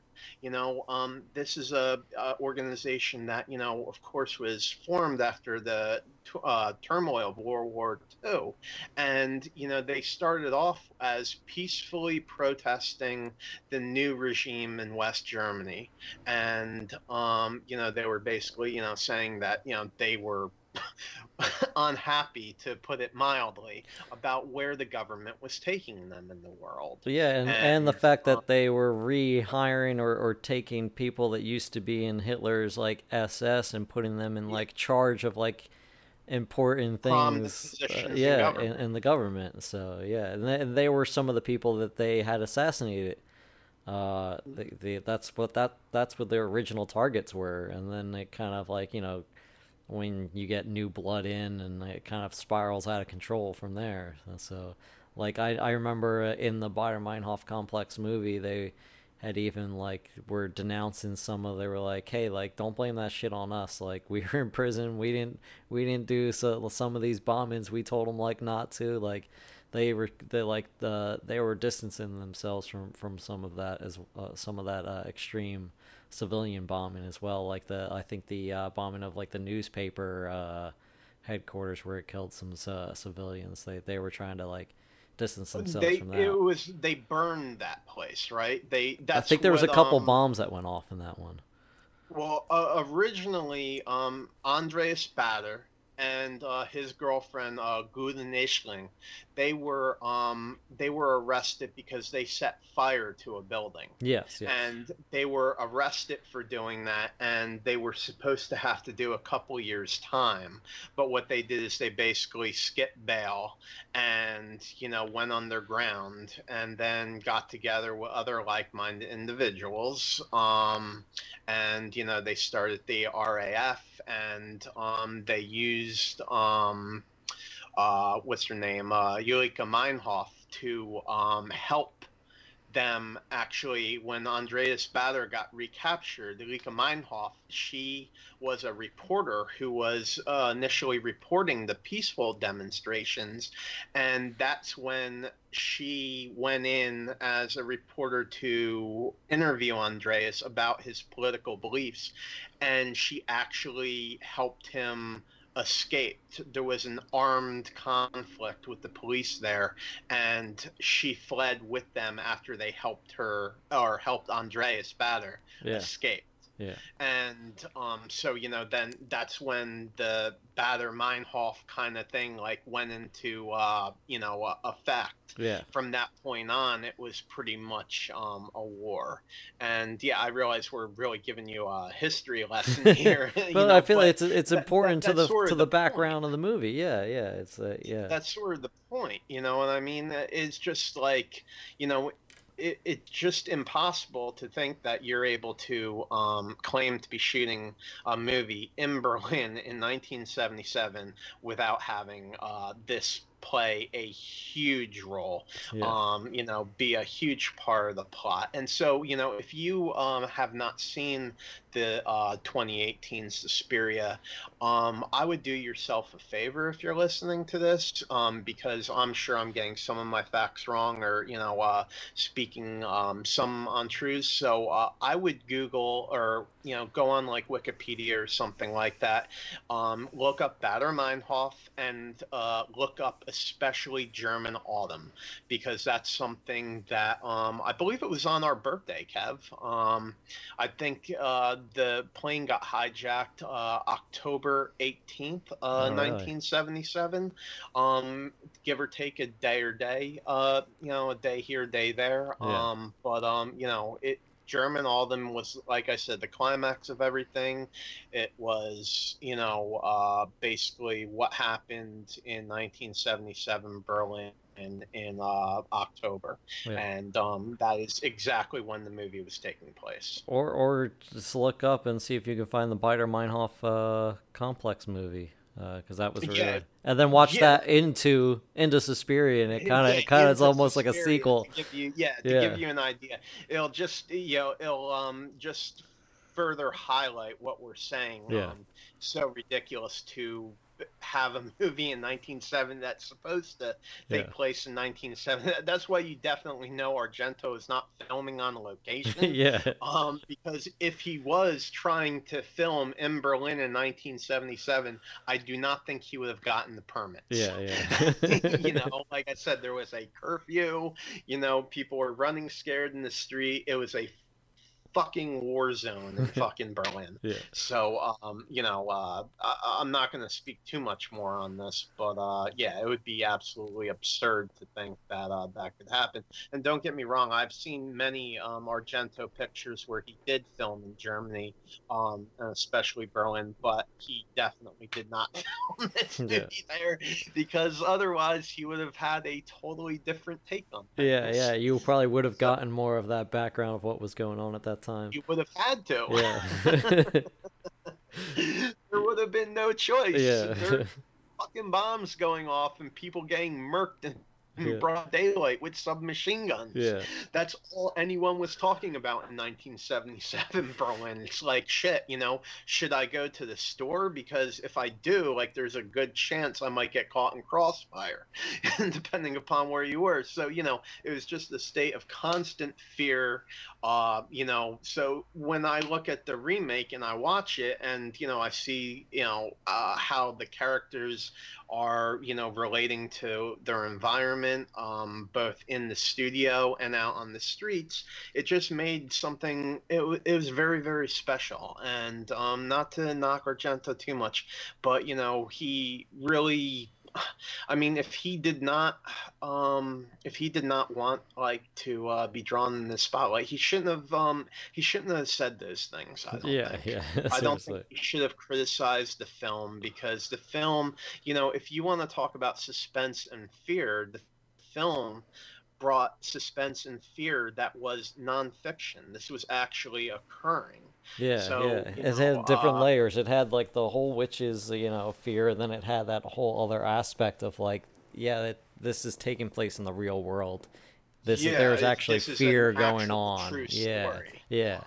So Yeah, yeah, it definitely that- made the whole like witches coven almost feel like like a little bit more real. You know what I mean? Um, but yeah, uh, I haven't seen hi uh, Argento's other two movies that are part of his uh, Mother of Tears trilogy. He has uh, Inferno and uh, Mother of Tears, which came out in 2007. I haven't seen yeah, I those haven't two yet. seen much of his recent work either. Uh, but yeah, apparently those three all kind of all kind of tie together. You know. Uh, do, you, do you have a favorite Argento movie? oh, uh, I'd have to look at the uh, at his list of uh, films. I, I do. It's not like one of his best films he's ever put, but I think it's 1980, and I believe this was actually filmed. At least some of it was filmed in Berlin. It was a movie called Demons, Oh yeah, I remember Demons. and Demons it's about like people that go to a movie theater and like you know like um like they start like people start being like taken over by like these evil spirits and like they start transforming literally into demons Yeah. and like you know it, like you know like zombies if you get bit you're gonna turn and uh it was I don't know. I just really enjoyed it. It wasn't a great uh, movie, but it all takes place in this movie theater, and people like can't escape, and uh, you know, there's pus and face eating and fucking. It's just a lot of like demonic shit, you know, when dealing with dark powers in its nature. yeah, yeah, I remember that one. Um, yeah, I, that's tough. Yeah, it might it might be between Suspiria and uh, and Demons. I mean, Two Evil Eyes was pretty good too. Yeah, I mean, don't get me wrong. Demons is not considered like one of his like. No, no, no, movies. but it's still Um, uh, uh, still um, highly entertaining. I would say I would say like I think his best movie that he's ever directed, just in terms of like all things considered, um, was in 1975. He um, directed a movie called Deep Red, oh, and yeah. it's about a, a pianist, and she like witnesses this murder, and she's like you know uh, drawn into like this crazy mystery like surrounding like the killer's identity and like stuff like that and um he you know he did a great job you know uh, of course sound was uh you know a big part of it it was very suspenseful music and um you know a lot of um a lot of just like it was very artistic a lot of color um and uh, it was just well done and it was a relatively low budget movie of course and uh, i thought that was his best movie. But getting back to the uh, 2018 one, um, th- what uh, did you have like a favorite uh, a favorite moment in that film or? Um, I I don't know. I think my favorite moment was probably the uh the, the that dance uh sequence uh with the the contortion and stuff. Yeah. Uh, I think that was really uh well done. Uh, I thought the uh the the very end was fucking batshit crazy, and I mean, uh, I liked it even more Yeah. the second time. Uh, the first time I watched it, I didn't really quite get the uh, the mother dying at first. The, you know those other they, they were actually flashbacks of D- Dakota Johnson as a young girl and her mom's like on her deathbed or whatever. Yeah. Uh, I didn't I didn't realize that at first. Uh, I think I understood that more the second time, and I definitely uh, liked the end sequence more the second time. The first time I was kind of like, well, this is a little much, and then the second time I watched it, I was like, yeah, this is this is kind of awesome. Like those girls that are just dancing to the like no fucking end, like And they were dancing naked in blood. so- yeah, yeah. I mean, like they were clearly all under the influence of the witches because they had no fucking idea like any of that shit was fucking happening. Oh, I also really liked um when those two Dakota cops. Johnson talks in the interview about they shot that over like three or four days, and she was like slipping in blood Oh, from like uh, the day before. yeah, they used so much fucking what? blood on that scene.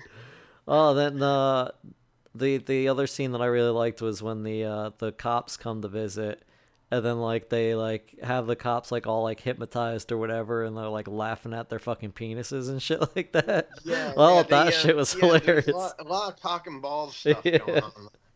I thought that shit was fucking funny. But yeah, then, then uh, I mean, uh, I definitely, uh, yeah, I think I think that that pretty much. I don't want to like s- necessarily spoil what happens in the ending if you haven't seen it. Although we have spoiled a lot of this. away. We have we have uh, spoiled a lot of this, but uh, yeah. Uh, so spoilers. Um, uh, if you don't want to hear this, just just uh, I don't know.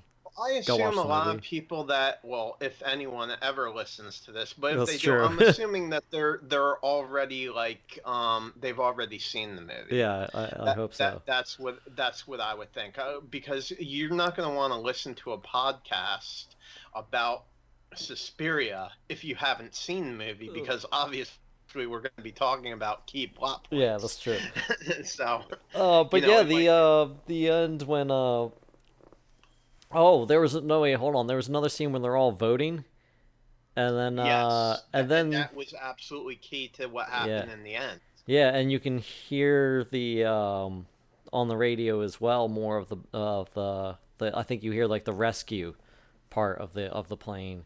Yeah, they Yeah. talk about how uh, the three hijackers were all um, were all uh, killed by uh, the German police. Yeah, that that and um, yeah. all the hostages were freed. yeah, yeah. Like none of the hostages were hurt. But then there was- yeah, there you hear- was- I mean, the radio's constantly talking about Baader Meinhof. there was one uh one of the witches I, I don't think it was that scene it might have been later where she just like she just like stabs she like cuts her own throat or whatever and i didn't Yeah, I was didn't kind of, understand. um, perplexed by that. I Yeah. didn't understand either, but I could tell like she um i think she you know- might have been more of the one that could feel the girl's emotions Yeah, more, and I she think- kind of got in their heads. Like you see her up on the balcony, yeah or not the balcony, but up on the stairs when Susie first comes to the school, and she's like staring at Susie. And at one point, Susie looks up at her, and she kind of runs away. Like I Yeah. feel like she.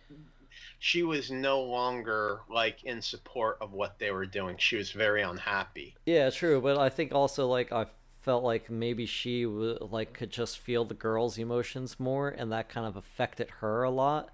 And that Yeah. could be why she didn't like that. And like she was just like and I, I think a lot of the uh the emotions got to her and she was like yeah I can't do this anymore and just fucking cut her throat. At least that's what I got from it. Like because I was like what the fuck? Like why the fuck did she just do that? Like Who like did, I didn't did- who did she um vote for?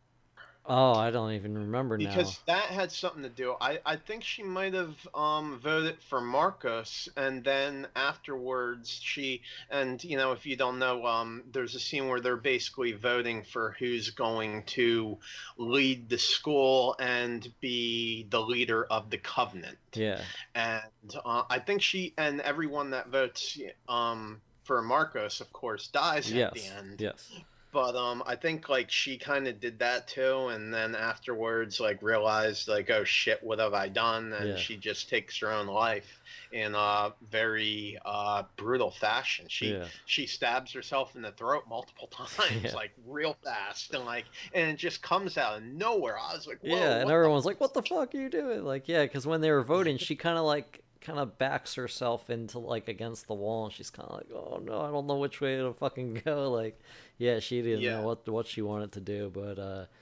yeah, yeah, so she seemed uh, marginalized in the whole thing. Like I don't know, like yeah, she she seemed like she had a lot of anxiety, and uh, she just couldn't cope with whatever was going on uh, anymore. yeah, and, And they also, Madame Blanc uh, talks about too, um, and they and Patricia talks about this in the beginning of the movie, but um, she talks about how they've been underground since the war. yeah, And yes. Madame Blanc later um, talks to Dakota Fanning, Susie's character, um, and says basically, uh, you know, I don't know if you realize what some of us, us have gone through through uh, in the last 20 years and you know um, they don't really get too much into how the covenant was formed but you get a sense that like you know um, it had a lot to do with uh, the outcome of the second world war Yeah, yeah. Uh, and uh, I yeah, so in the so in the end when uh that that whole sequence where Dakota Fanning actually uh has become uh Mother Suspiria um because Markos like wanted to use that that her as like her new vessel or whatever because she's like Yeah. old and decrepit and everything, and they kind of like Old and decrepit's kind of a yeah, a nice, way, to put say it. Yeah. uh, they cut they kind of cut off almost all of uh, Madame Blanc's head, who somehow still seemed like alive at the end because they were like kind of putting it back on. but uh, yeah, Yeah. she she becomes Mother Suspiria and and is killing anyone who voted for Markos. Um, because she was definitely on like Markos was like a traitor, basically. yeah, because Blanc was like also Blanc was nice to to her and and everything and like She, I think she had fallen in love with. Susie. Yes yes they they talked about that at yeah they had fallen in love together and uh yeah so she's just murdering fucking like everyone who voted for Markos. And then and uh the the doctor's the like naked like laying on the floor and like watching all this in fucking horror because because he's the witness and everything. And I and, and he's just like, oh my god, like what the fuck is going on? And like there's just like the the all the dancers are like like fucking dancing to like, and I don't know if there's even music playing, naked but and, yeah, like, naked blood and organs. to like the hardest they can even go ever to like the point of like exhaustion and like they're still like going real fucking hard and like yeah he's just blowing fucking uh people's heads and, and complete bodies apart and blood everywhere. And then like mother suspiria picks like the uh the doctor up and like they they take her home and everything and like as she's laying in bed like that whole sequence of like listen, I can make all these memories go away for you, but like you're also gonna lose any memory of your wife and everything like that too. Yeah, so like that, that. that was another that was another thing that uh, we didn't really talk about in the Yeah. movie. Um, that uh, the uh, star of uh, the 1977 version, uh, uh, Jessica Harper, she actually plays the wife of the uh, doctor, Yeah. the psychiatrist, Who had- in the uh, remake, Who had and died wife, or was missing. the wife died. The wife in died, the yeah. war in the war? she yeah. died in the war and he was kind of the doctor was kind of um, tormented by the fact that he wasn't able to save his wife Yeah. and he also never knew what happened to her And the witches And- use that to lure him Yes. to the ballerina. Yes, because like they, because Yes. They kind of like, um, I guess morph into his wife, and is like, oh, like no, I got out. Like it's cool. Like I, I remarried or whatever. Like I didn't know you were alive. And then suddenly, Yeah. like he's in front of the uh, the ballerina school, and he's like, oh fuck, like what the fuck? And he turns around, like yeah his, his, wife's wife gone. Yeah the And they just, like- they made disappears and they grab him and bring him in. Yeah, and then like yeah, in the end where he's like just uh, like just tell me like is she alive? And like he's like and Mother Superior's like no, like and then like but all this is what happened to her and you know Yeah. she didn't die in fear yeah, you know? Uh, uh, she went out with integrity. and then then like oh man, that's so heartbreaking when like he like uh she um gets like wipes her memory and like he wakes and like comes back to and was like well oh what what's going on? Like what like and has like no memory of, of any of the events prior and like doesn't remember Yeah. his wife anymore and like yeah like yeah that he made he made his choice Yeah. you know and um you know for better or worse um you know that he basically erased his past Yeah. he erased his identity of you know who he is and you know what events occurred that made him the man he was and uh, I, I don't know if I would have made that choice. Yeah, um, but, know, you know, but at the same time, say? like after witnessing like what he witnessed, like like you might as well just like don't even like erase my memory, just fucking kill me, dude. Like that's gotta be so fucking horrifying to see what he saw, and then go back and be like, sure, I'd want my memory wiped, but at the same time, I wouldn't want the memory of my my wife wiped. So I'd just be like, yeah, just fucking kill me. Like I don't even want to fucking like Well- I'm already mad old. Just fucking kill me, dude. Like, yeah. Well, like, that, fuck it. that's what a lot of the women um, chose. Um, Mother Suspiria at the end uh, goes up to several of the women that have been, um, you know, taken under the uh, Covenant's control, and Yeah. she grants them one last wish, and I believe all of them select to die Yeah, yeah. and she touches her hand to them like the Grim Reaper would, and they just fall lifeless to death. Yeah. yeah. And um, so most of the people that were um, involved, that actually were aware of what had happened, they had all chose death. Death, yeah. Like they did not want to live in the world anymore. But uh, that's something I forgot to mention. Um, Jessica Harper, the star of the first one, uh, was uh, approached by the director um, and asked if she wanted to do a cameo. Ah, you froze again, dude. Now you're gonna have to repeat all. of Yeah. yeah, you hear me? Kev, you there? Uh oh. We've we've we've temporarily lost our. uh He's in the Pine Barrens. The predator is probably uh ripping into him right now. All right, I, gotta do something. I've got I've got him back. All right, Kev Kev is back now. Uh, so so we lost you for a minute there. back. Yeah, Oh. sorry, my internet connection, you know, down here deep in uh, Jersey Devil territory, uh, sometimes doesn't uh, yield the results I would like.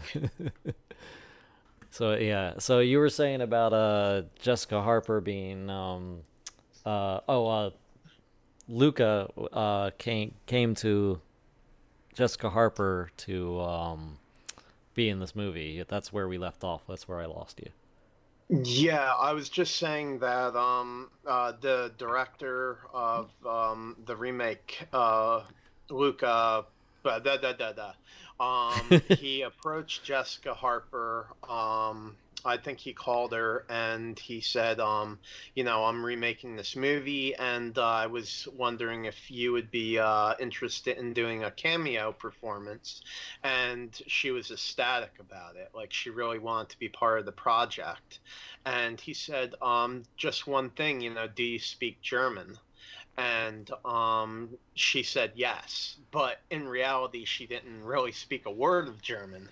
So um, she uh, hired a tutor, and um, when uh, filming came around, of course, it was a short part, but when uh, they came to film her scenes, um, she was able to speak uh, passable German, or at least, you know, speak it passably enough so that um, she was able to um, read her lines with confidence. And I thought that was awesome that they did that. Yeah. Oh. So yeah, I, I really and I did not I did not realize that was Jessica Harper when um, I was watching it because I, I really haven't um, seen that much uh, of her, but um, you know later I uh, you know read that uh, he had um, you know approached her and I thought that was awesome that uh, she was part of it. So um, anyway, final thoughts. Uh yeah, um, I highly recommend it. That's my thoughts. You're- yeah, I'm sorry. I know we dragged on a little bit. yeah, here, yeah, no, that's um, fine. Uh, But you know, this uh, I thought that this was. Um, I'm always excited um, to watch a remake or a revision or you know just something that pays homage to um, an early classic, and I've seen them fail yeah, way more often than succeed. yeah. So when we get to Uh-huh. talk about a good remake, it is always is always nice. Yeah. It, it, it's something special. Um, you Especially know, uh, when they- very few remakes come to mind. Cape Fear. Yes, yes. Uh, That was a that was a great remake. especially when they do it different enough where it's still it's still almost like you're watching something new and fresh and you're not getting Yeah. you know the same beats and like or, or like that shot for shot remake of psycho like nobody needs that.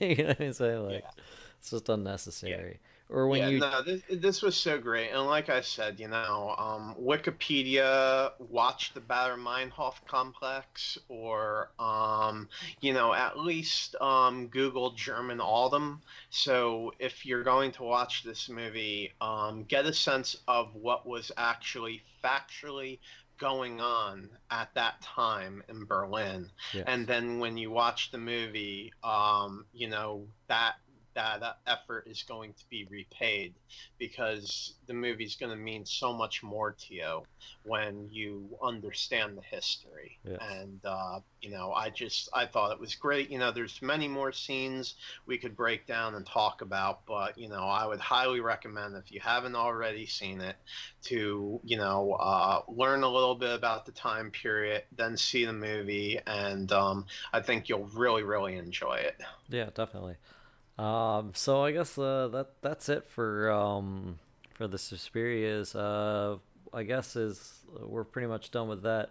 Uh, I guess before we leave, have you been uh, watching? Have you seen anything uh, recently that you would like to recommend or or read? I know you were talking about the, the you read the Predator uh, Bad Blood uh, comic already, so you don't need to mention that. But uh, any uh, movies or TV that was- shows? I just found that by luck. I uh, Yeah. I was um I was googling um predator weapons, and uh, I got directed to a uh, alien predator website, and it listed the ten most badass predators of all time.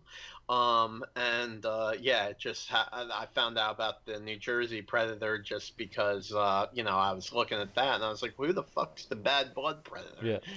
Um, Well, I feel like I'm now wa- that they uh, now that Disney owns uh, Predator and uh, and Alien, and I know they've talked about still doing R-rated uh, stuff. Um, my kind of wish for uh, that is, and especially after Shane Black kind of ruined uh, the Predator, is for them to just reboot that entire universe. Um, they could do like a almost like an MCU version of Alien and Predator if they you know if they do it right you know w- focus on making a good movie first and then you know the you know then then I heard Shane expand Black got a job at Toys R Us. Did you hear that? yeah Toys R Us is like gone now like they've all they- Uh, yeah they've well, all folded that that would make sense that Shane Black would get a job there. yeah just, he's just in an empty warehouse somewhere fucking Christ That's where I'd put him. but Oh, yeah have you watched any uh TV shows or uh, movies recently that uh Game of Thrones? Besides Game of Thrones, okay which yeah. we're gonna later be talking about. Um, I know a lot of people are talking want, about it, yeah. Everybody's talking about Yeah. Game of Thrones right now, so we don't want our douchebag toolbox conversation to mix with all the other douchebag toolbox conversation. So we'll wait till everyone stops talking about it. yeah. um no right right now um horror wise i'm not really watching anything um a bunch of i've been waiting for a bunch of stuff to end so that i could binge watch it and i just did that with game of thrones right now i'm watching uh season three of sneaky pete which isn't really applicable here because it's not in any way horror Uh, G- Um, Giovanni Ribisi is great in that. I love that show's I great. am gonna watch um sci-fi wise. I'm going to. I believe uh season two of Happy has just finished. Oh am I, yes, uh, that's I fantastic. correct? Yeah, I haven't wa- I haven't started season three yet, but I did I do think that just finished as Season- well. So oh yeah, season two. I'm sorry. Uh, you're breaking up again there in the in the Pine Barrens, but uh, I don't know if you can Sorry still hear me. Can you still hear me? Yeah, fine. Okay, yeah. Uh, I'm I'm just starting season three of Preacher. Uh, so because uh, I just got uh Hulu again. Um, just Sure just that they renewed that for season four after they said it was canceled. oh, that I thought they were renewing it for one more season, and then the, the, then it was canceled after the next season. Is it- Um, the, it I had read that it was done. Um, and like the TV Time app you told me to download, Yeah, that yeah. had also concluded that it was finished. Um, IMDb had said that it was it was its final season, and then I read an article that just said uh, Preacher renewed for season four. oh, nice. And so I was like, wait. And so I clicked on IMDb, and lo and behold, you know, when you click on episode lists, yeah, uh, uh, season four popped up. yeah. I thought they I thought they had announced that season four was going to be the last season, so it was going to get a finish. But who knows? We'll find know. out. Yeah. Like I said, I was, um, you know, I was just talking about my phone app. You know, Yeah. TV time. You, it's a good way to It's, keep uh, track of uh, the shows you're watching and whatnot. Especially if you watch as many uh, as we it- do. Yeah, and it had yeah, like a year of my life has been spent watching television shows. It was a good year though. um, but uh, yeah, it had said that Preacher was done, yeah. and um, then all of a sudden uh, on the app it came back as it was not done, and then I went on IMDb and it said that um, uh, like I said in the episode. List, it had one, two, three, and then nothing else. And when I clicked on IMDb, it suddenly had a four pop up. So I was like, oh, that's cool. So it could have been just like miscommunication or something like that. Yeah, maybe. Um, or it was set to be canceled and um, got renewed.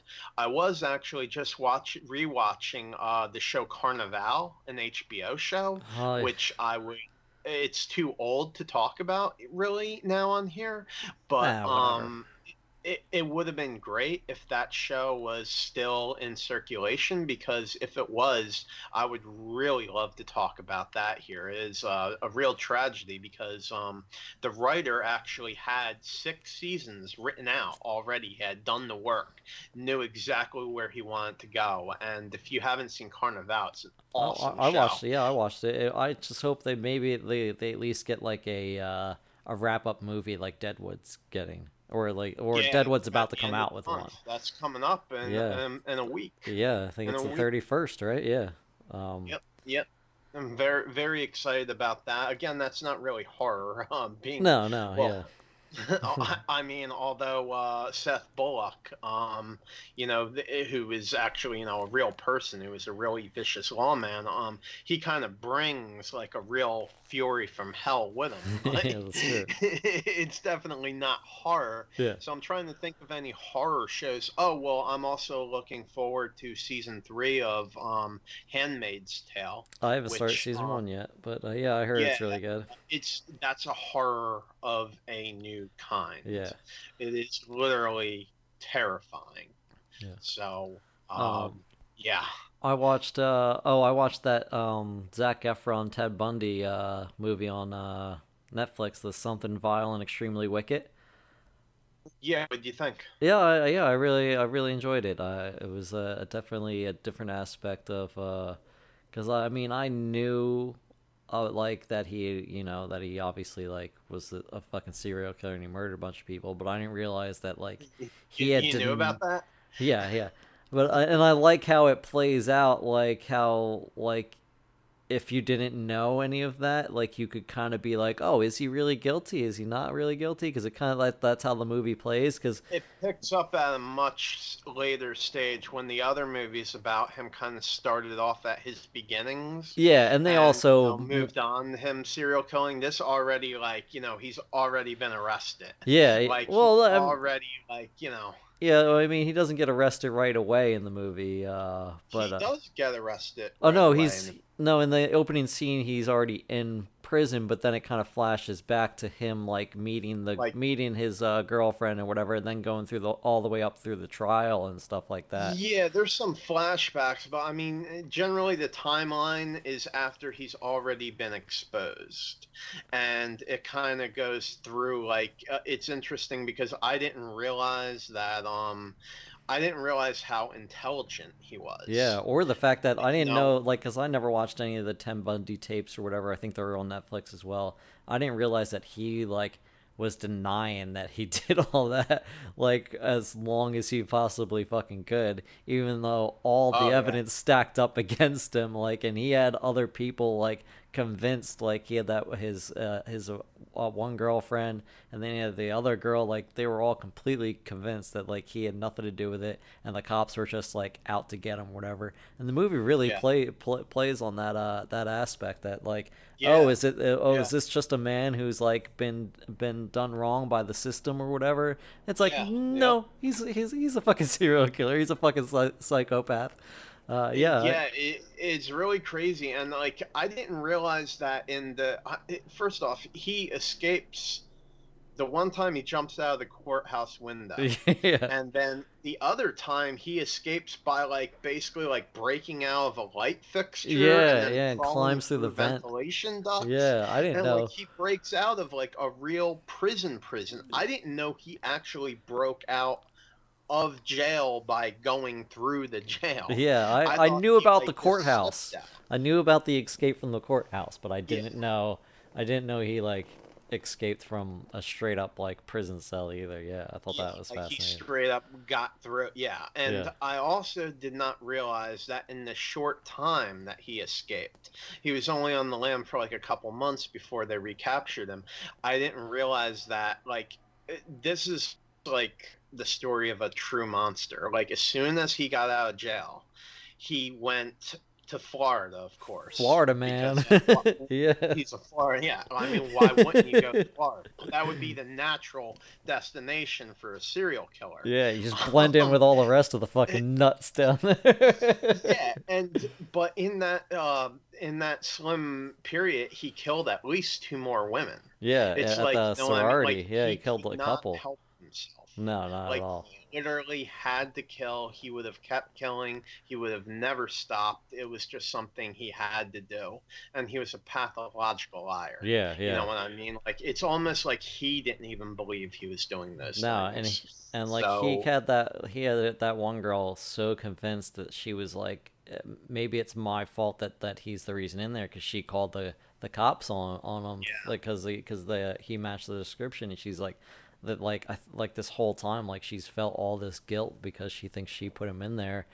And like and, and and they're like no no no he's a fucking psychopath. He fucking killed those people like and when she finally gets him to like admit it like uh like I thought that was yeah I thought it was really fascinating. I really enjoyed Yeah, uh, uh, it, it, ma- it really makes you think like what she must have gone through. Like, how do you basically um, explain how you were, you know, um, in a very strong, committed relationship with one of the greatest monsters of the 20th yeah, century? yeah. and like you know it just kind of goes he, he was so intelligent and he was so charismatic and he was such a pathological psychotic liar a pure sociopath Yeah. lacking all human empathy and you could see how a normal person would have been led astray Oh yeah, easily. I thought Zac Efron No. played that perfectly too. Like I thought he was, I Yeah. thought he was great as as Ted Bundy. Like really like likable, you know, guy. You know what I mean? Like oh, you you like felt bad for him a bit, and then you were like, wait, this guy's a fucking complete sociopath and psychopath. Yeah. Like It- it's really unknown how many he killed yeah, Like, yeah. They said over thirty that he com- that he He admitted was- to. He copped to 30. Yeah. He copped to 30. He also tried to, and they didn't really talk about this in the movie, but it was a long time before he was executed. He was on death row for almost 10 years, I believe. Yeah, And um, he had tried to um, get a stay of execution. He said he would work with police to um, help them profile serial killers if they would like spare his life. This was at the very end. yeah, yeah. You know what I mean? Where it was just like he's like, "Well, I'm not a killer, but if I was, yeah. probably help guys out a lot." And I, I wonder if in this day and age, you know, where like the death penalty is, you know, um, uh, you know, more and more obliterated in the states, um, if uh, you know they would have taken him up on that offer yeah, maybe. and you know if he was in the death penalty state would you know um, the governor and stuff like you know because we have a lot of fucking crazy monsters out there you know i wonder if they would have spared him if he was able to yield viable results to um, you know uh, the uh, the forensic profilers i think is what they call them yeah, yeah. um the, the people that you know it's basically you know the head doctors that you know what i mean help like identify uh, serial killers like uh clarice starling from uh silence of the lambs Yeah, yeah, you know yeah. Well, you know, there's a there's also there's a Netflix show um on uh, yeah, there's a show on Netflix called Mindhunter. I don't know if you've uh seen that. Yeah. and i've been waiting forever for the fucking second Oh, season yeah, that show's so And it- fantastic. Yeah, where like the Yeah, two it's- the FBI like, and it's all about the first time they've decided to like interview serial killers to try to get in the mind of a serial killer to to, to help hunt hunt more down so as to help uh, repeat it. And I think it's There really is- fascinating. there was a great movie. It was an HBO original, and it was called Citizen X, and it's about the first um the first uh, time that was right. It was in the Soviet Union. And it was the story of the greatest serial killer in the history of the Soviet Union. See, they would not, and during the Soviet era, you know, the with the politics and the Communist Party, they were like, you know, the Soviet Union does not have serial killers. That was their position. Yeah, We yeah. couldn't possibly have that. A member of the Communist Party did not kill people like and he had murdered they said that he may have murdered as much as 150 women. And um whatchamacall and after the fall of the Soviet Union, you know, it gets into um how uh one of the detectives from um, Russia was um, had been hunting this guy for a long time, and he didn't have the political power to go after him. But after the fall of the Soviet Union, under the command of one of their generals, who's played by Donald Sutherland, um, allows him to um, link up with the Federal Bureau of Investigations and um, using FBI tactics, he's able to hunt this guy down. And the guy was, wow. He was just, because of like the political climate, he was able to fucking just murder on a level like, I mean, he was just a fucking pure monster. Yeah. He was one of those guys that would like uh, cut out like, um, he would cut out like shards of mirrors and put them in the eyes of his victim. Oh, okay. So like yeah. that, he yeah, Yeah, you know what I'm right. talking about. Yeah. Like, you know, uh, like Red Dragon. Yeah. Like his character in Red Dragon, Ralph Fiennes' character was kind of based off of what he was. Oh, okay. And uh, you know, this guy he enjoyed torturing his victims to death, and then you know would have sex with them after they died and jerk off on them and do a whole bunch of fucking crazy shit. And uh, yeah, it was really horrifying. Uh, Citizen Well X, uh, by the way, is on Amazon Prime, and also while we're at it, uh, Suspiria, the 2018, is on Amazon Prime, and Prime, and the uh, 4K version of uh, Suspiria is on uh, Amazon Prime. gonna want is- that 4K. Yeah, that's crucial. I mean, if you're gonna be paying for Prime, you're gonna want to watch everything in 4K, especially if you have a 4K TV. I mean, why not? Uh, Well, But now, yeah. now it's all 8K. I mean, my Oh, eyes the- are yeah. so great. I can see in 8K. I can see Yeah. beyond 8K. yeah, 8K But is so ridiculous. Horror-wise, I'm not really watching any television series right now. Um, uh, uh, movie-wise, I don't have anything on the horizon um, right now per se. Uh, of course, I'm looking forward to um, after I saw the teaser for the second It. Oh yeah, Uh, that looks good. You know, Yeah. I'm looking forward to that. Definitely. Um, Uh, I, I'm really I looking when the collector's edition comes out. and They have all the, uh, you know, the, uh, what uh, Skarsgard talked about how like a lot of um, scenes that were filmed didn't make it to the first one because they thought that it was too disturbing, yeah, we'll like eating definitely. Uh, and stuff. yeah, we'll definitely be uh, talking about it before the the new one comes. Actually, well, we might do one before, then one after the second that's, uh, chapter two. So we'll we'll see. Uh, there's still you watch the um the early's 90 miniseries if you haven't. Oh yeah, I have. Uh, and I tried. have- To, I've tried to rewatch it. and I watched the uh, part one because it was like a two-parter miniseries. I watched part one, and I was like, I don't know if I can bring myself to watch part two. It just does not hold up. Like I think Tim Curry is fantastic as Pennywise, but that that whole thing does not hold up. Like it's just But they didn't have the. I mean, there's uh, the CGI in the new It was fucking crazy. I mean, it was like one of the main, like one of the main things. I mean, when Tim Curry did it, um, you know, oh yeah, it was all practical. They yeah. had, they had nothing. Yeah. You know. Uh, Um, I, I'm not talking about the the uh, practical effects themselves. I'm just talking about like kind of the acting and the way it's shot. It just feels so much like a TV movie from the ha- 90s. have know, you like- have you read the book? No, I- I have not.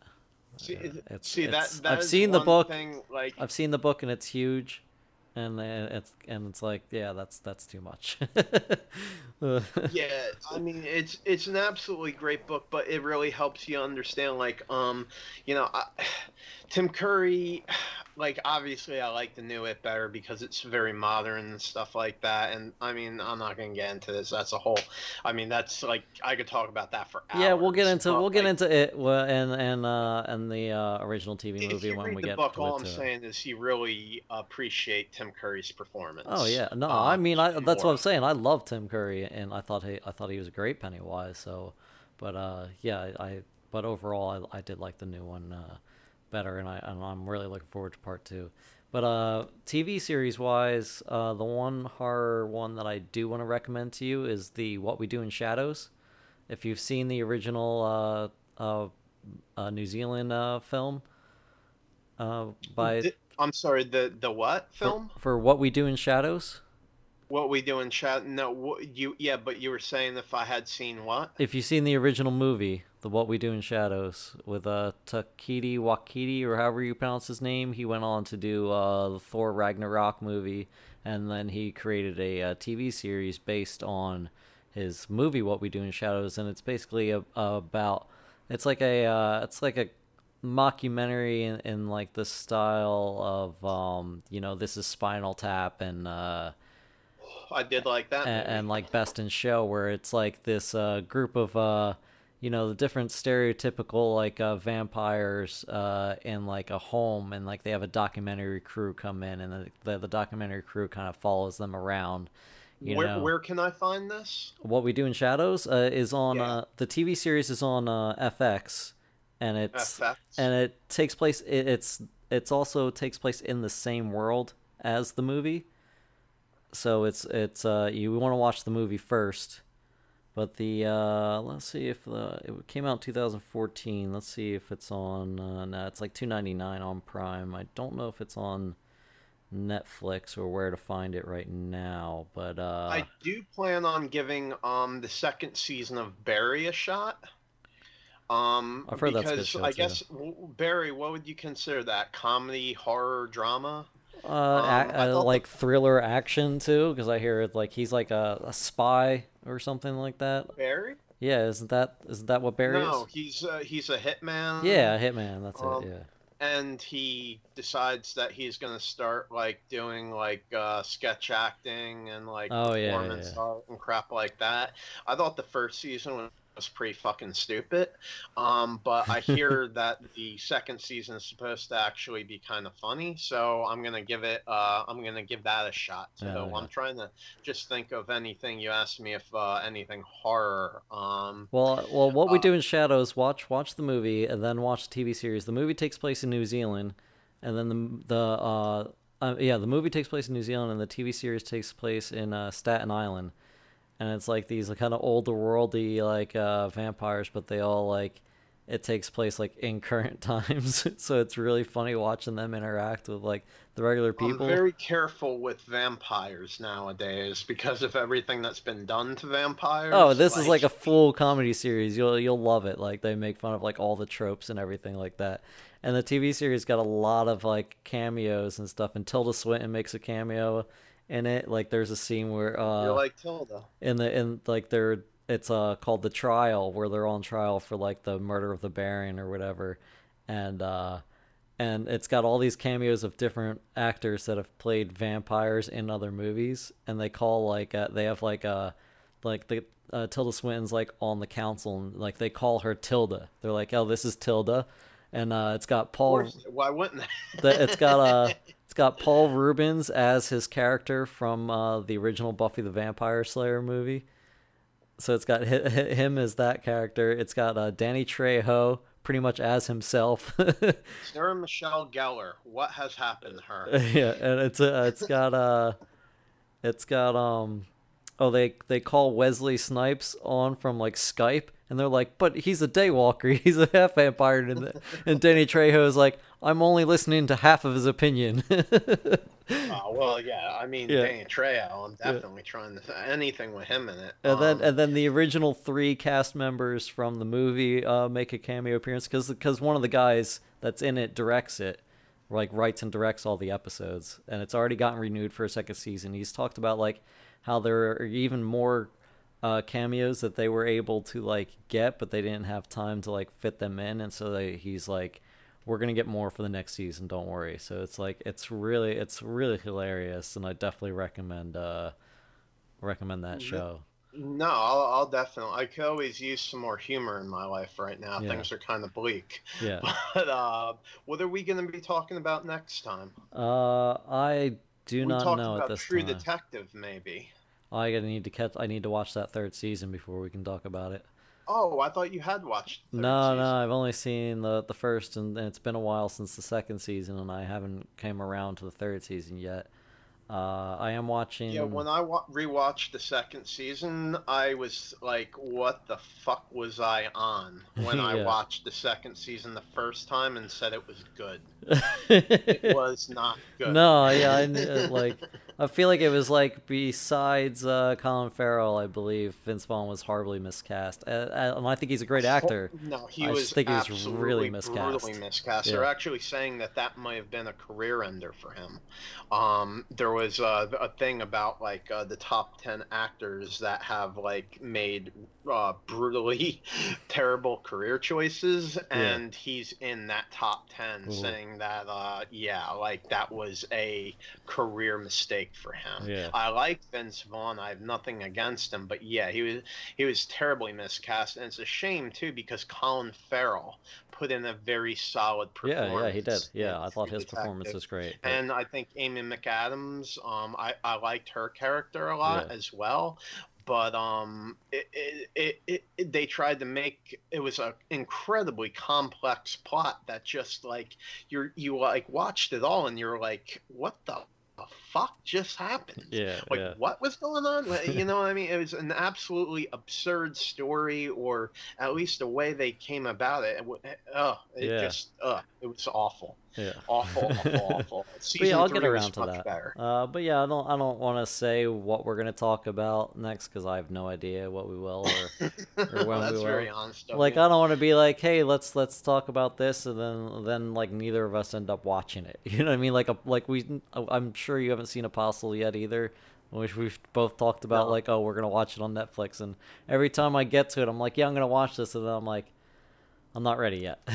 then I end up throwing something else on. So Well, there's there's certain things like, um, for example, like uh, uh, season three of Stranger Things is going to be coming out oh yeah, soon. July fourth. Um, yeah. So I mean, it, it it might be wise to look at um some things that like we're really um anticipating, um, and maybe like talk about like you know the past like couple seasons of it or the past season of it. Um, Yeah, we can I don't do know a. when Mindhunters come. Uh, is there a release date for Mindhunter season two? I'll have to look at that. Because- Maybe, maybe our next cast will just be about what we're looking forward to.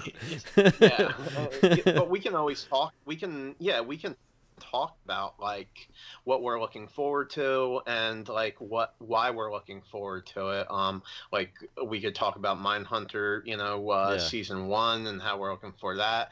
The uh, two seasons of Stranger Things that we've already seen that we're looking forward to the third season.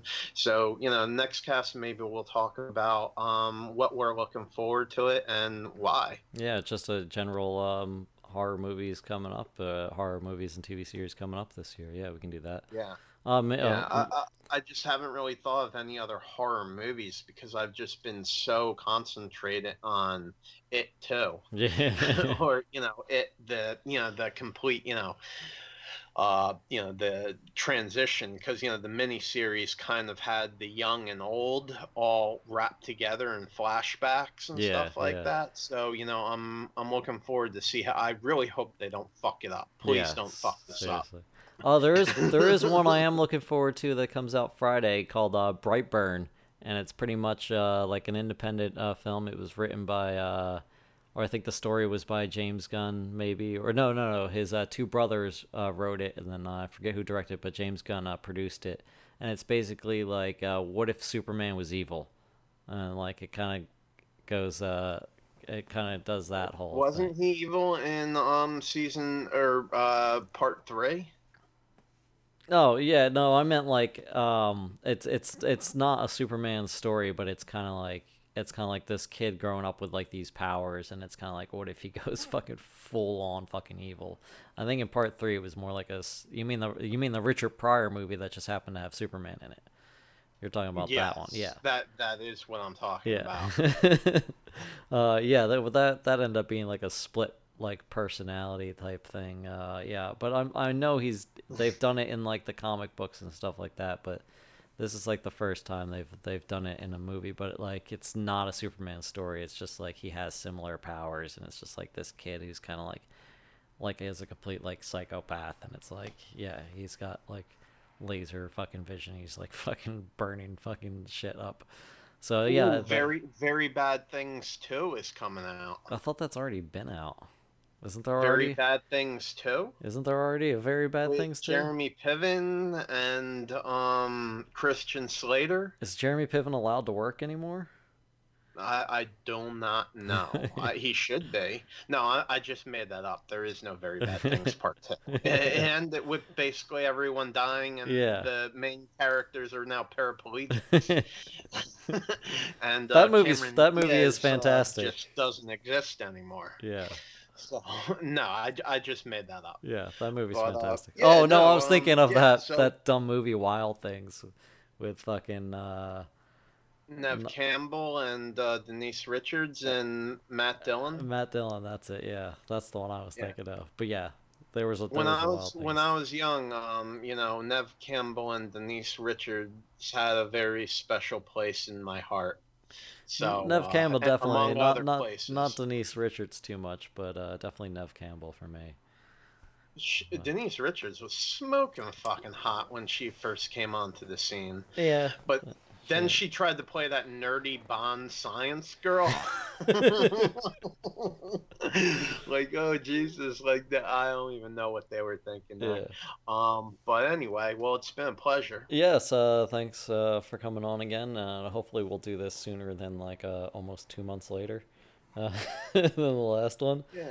Uh, uh, yeah, uh, that's uh, wraps it up. Uh, subscribe to our podcast. Uh, I, I don't remember what it is, but uh, Facebook, Facebook.com slash groups, uh, Fright Central. We just come on here to talk to one another. Yeah, I- like, I have no someday id- like- Someone might actually be interested in what we had to say. Yeah, I have no idea if anybody else even listens to this. So, uh, I mean, I guess. We're gonna we're gonna try to get on uh, YouTube so uh, we could have a comment section of uh, people just uh, trolling us and mocking us and you know, yeah. telling us how stupid we are and how little we know about most things. but uh, yeah, I hope. Uh, yeah, that's like I don't pay attention. I don't even look up to see if anybody's listening uh, right now. So I mean, uh, I I do this to talk to you about horror movies since uh, we live on different uh, sides of the country these days. So uh, it's always Yes, yes, yes, we do. it's always nice Very- to to have a, this conversation and, and it's like on record now so we can always go back and listen to it sometimes so that's We always nice do to that. We can. but uh But yeah no, I, I think I, we're gonna try to get up on YouTube so you can uh, see our beautiful faces and uh, yeah, like I said, there's uh, yeah that gives you a good forum to like fuck with us and troll us, nasty comments. Nice. lot, we want something with real malice in it. I'm sure we'll get it. But for now, uh, go on to our Facebook group and uh, I mean maybe say something that let us know that you're listening and you're enjoying it. Uh, if uh, there's, um, I mean, feel free to correct us. I mean, not like we really give a shit, but we might, uh, we might uh, say that the corrections on here. But I, yeah, I'm not. I'm, I never. Never said we were right about anything. This is this is just our opinion. So uh, I do say I'm right about some things, but that is yeah, we like to course, think we're know, right. very subjective. Yeah, exactly. Um, but yeah, if you take anything from this, um, Suspiria, if you have not seen either the original 1977 or the 2018, I would highly recommend that you watch both. Yeah, um, watch- if definitely I, watch if I were, you know, if I were you, um, I would watch the original 77 one first, of course. Yes, definitely. And then before moving on to the second one, I would try to watch um, a wonderful piece of German cinema called the Baader Meinhof Complex. And uh, then I would go into the 2018 remake of Suspiria. And if you don't want to watch a German film because, you know, you're an American and don't speak any other languages or understand any other and you hate reading subtitles. and you hate reading subtitles. But you miss a lot of great yourself a solid Yeah. and look up German Autumn and just you know read a couple paragraphs, and it will really enhance your viewing experience. Yeah, I feel like you're really limiting yourself if you're not if you don't read subtitled movies. You're really limiting yourself to a very small sect of movies. Like you're missing out on a lot of yeah, especially movies. with like yeah, like Yeah. you see a lot of um, movies coming from you know uh, various countries in the European Union. They now have higher budgets. Yeah. Um, know what I mean? And uh, you're yeah, you're limiting yourself to a very um, narrow class of actors, and uh, you're missing out on a lot of things. Well, yeah, a lot of So- fantastic films. And like sure you'd be like, "Oh, I'll just wait for the remake." But a lot of the remakes of these foreign films are just not as good. Like they just Yeah. they just, they just really miss the miss the point a lot of times, and it's just uh, it doesn't hold the same weight. So uh, uh, Yeah. learn learn to read subtitles and and watch the movie at the same time. learn so basically learn to read. well, no, I mean, because read like you can read like a page of something is one thing, but but being able to read while also watching something happening in the background, yeah, like Yeah. I understand can be difficult for some people, but like And Yeah. also, you know, there's also an aspect of the subtitles being accurate, which Yeah. I've noticed in That's the true. German films that I've watched. Like a lot of them, I'm like, that's not what they fucking said. yeah, yeah, So, um, but yeah, I, I think Netflix gives you some pretty decent uh, subtitles, and um, there's a website too. I'll just uh, at the very end recommend if you download a movie or you watch a movie and you have the media file on your computer, and it's a foreign film that you'd like to see, but you don't currently have any subtitles. If you go to subscene.com, S U B scene.com. Um, you like how you type- didn't spell scene. Well, I just yeah. Well, Yeah. Everybody knows how to spell scene. Well, uh, that would be another thing if you don't know how to read.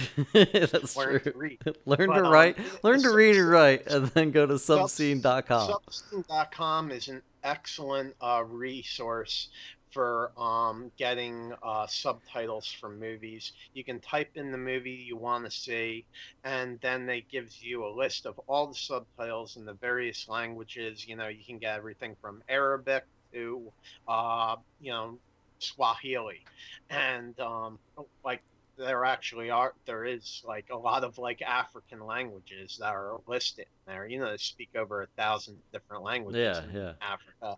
And they have um, they have a good selection of subtitles. You can download them in a very small file, and then all you do is drag and drop it into the um, folder that you have your media that you're going to watch, the movie you're going to watch, and it's easy to sync them up. So uh, that's another great resource if you want to watch foreign film, but you um, are not uh, able to get uh, the proper subtitles. I needed to do that for my five-hour vo- version of Das Boot. Yeah, Doesn't really seem like five hours. yeah. All right. So anyway, Well, uh, thanks for uh, coming on. Uh, and uh, we'll yeah, and uh, we will uh, see. Well, I'll see you soon, and hopefully the listeners will uh, hear us uh, soon. And uh, life. And uh, yeah, that's that's all I really got to say about that.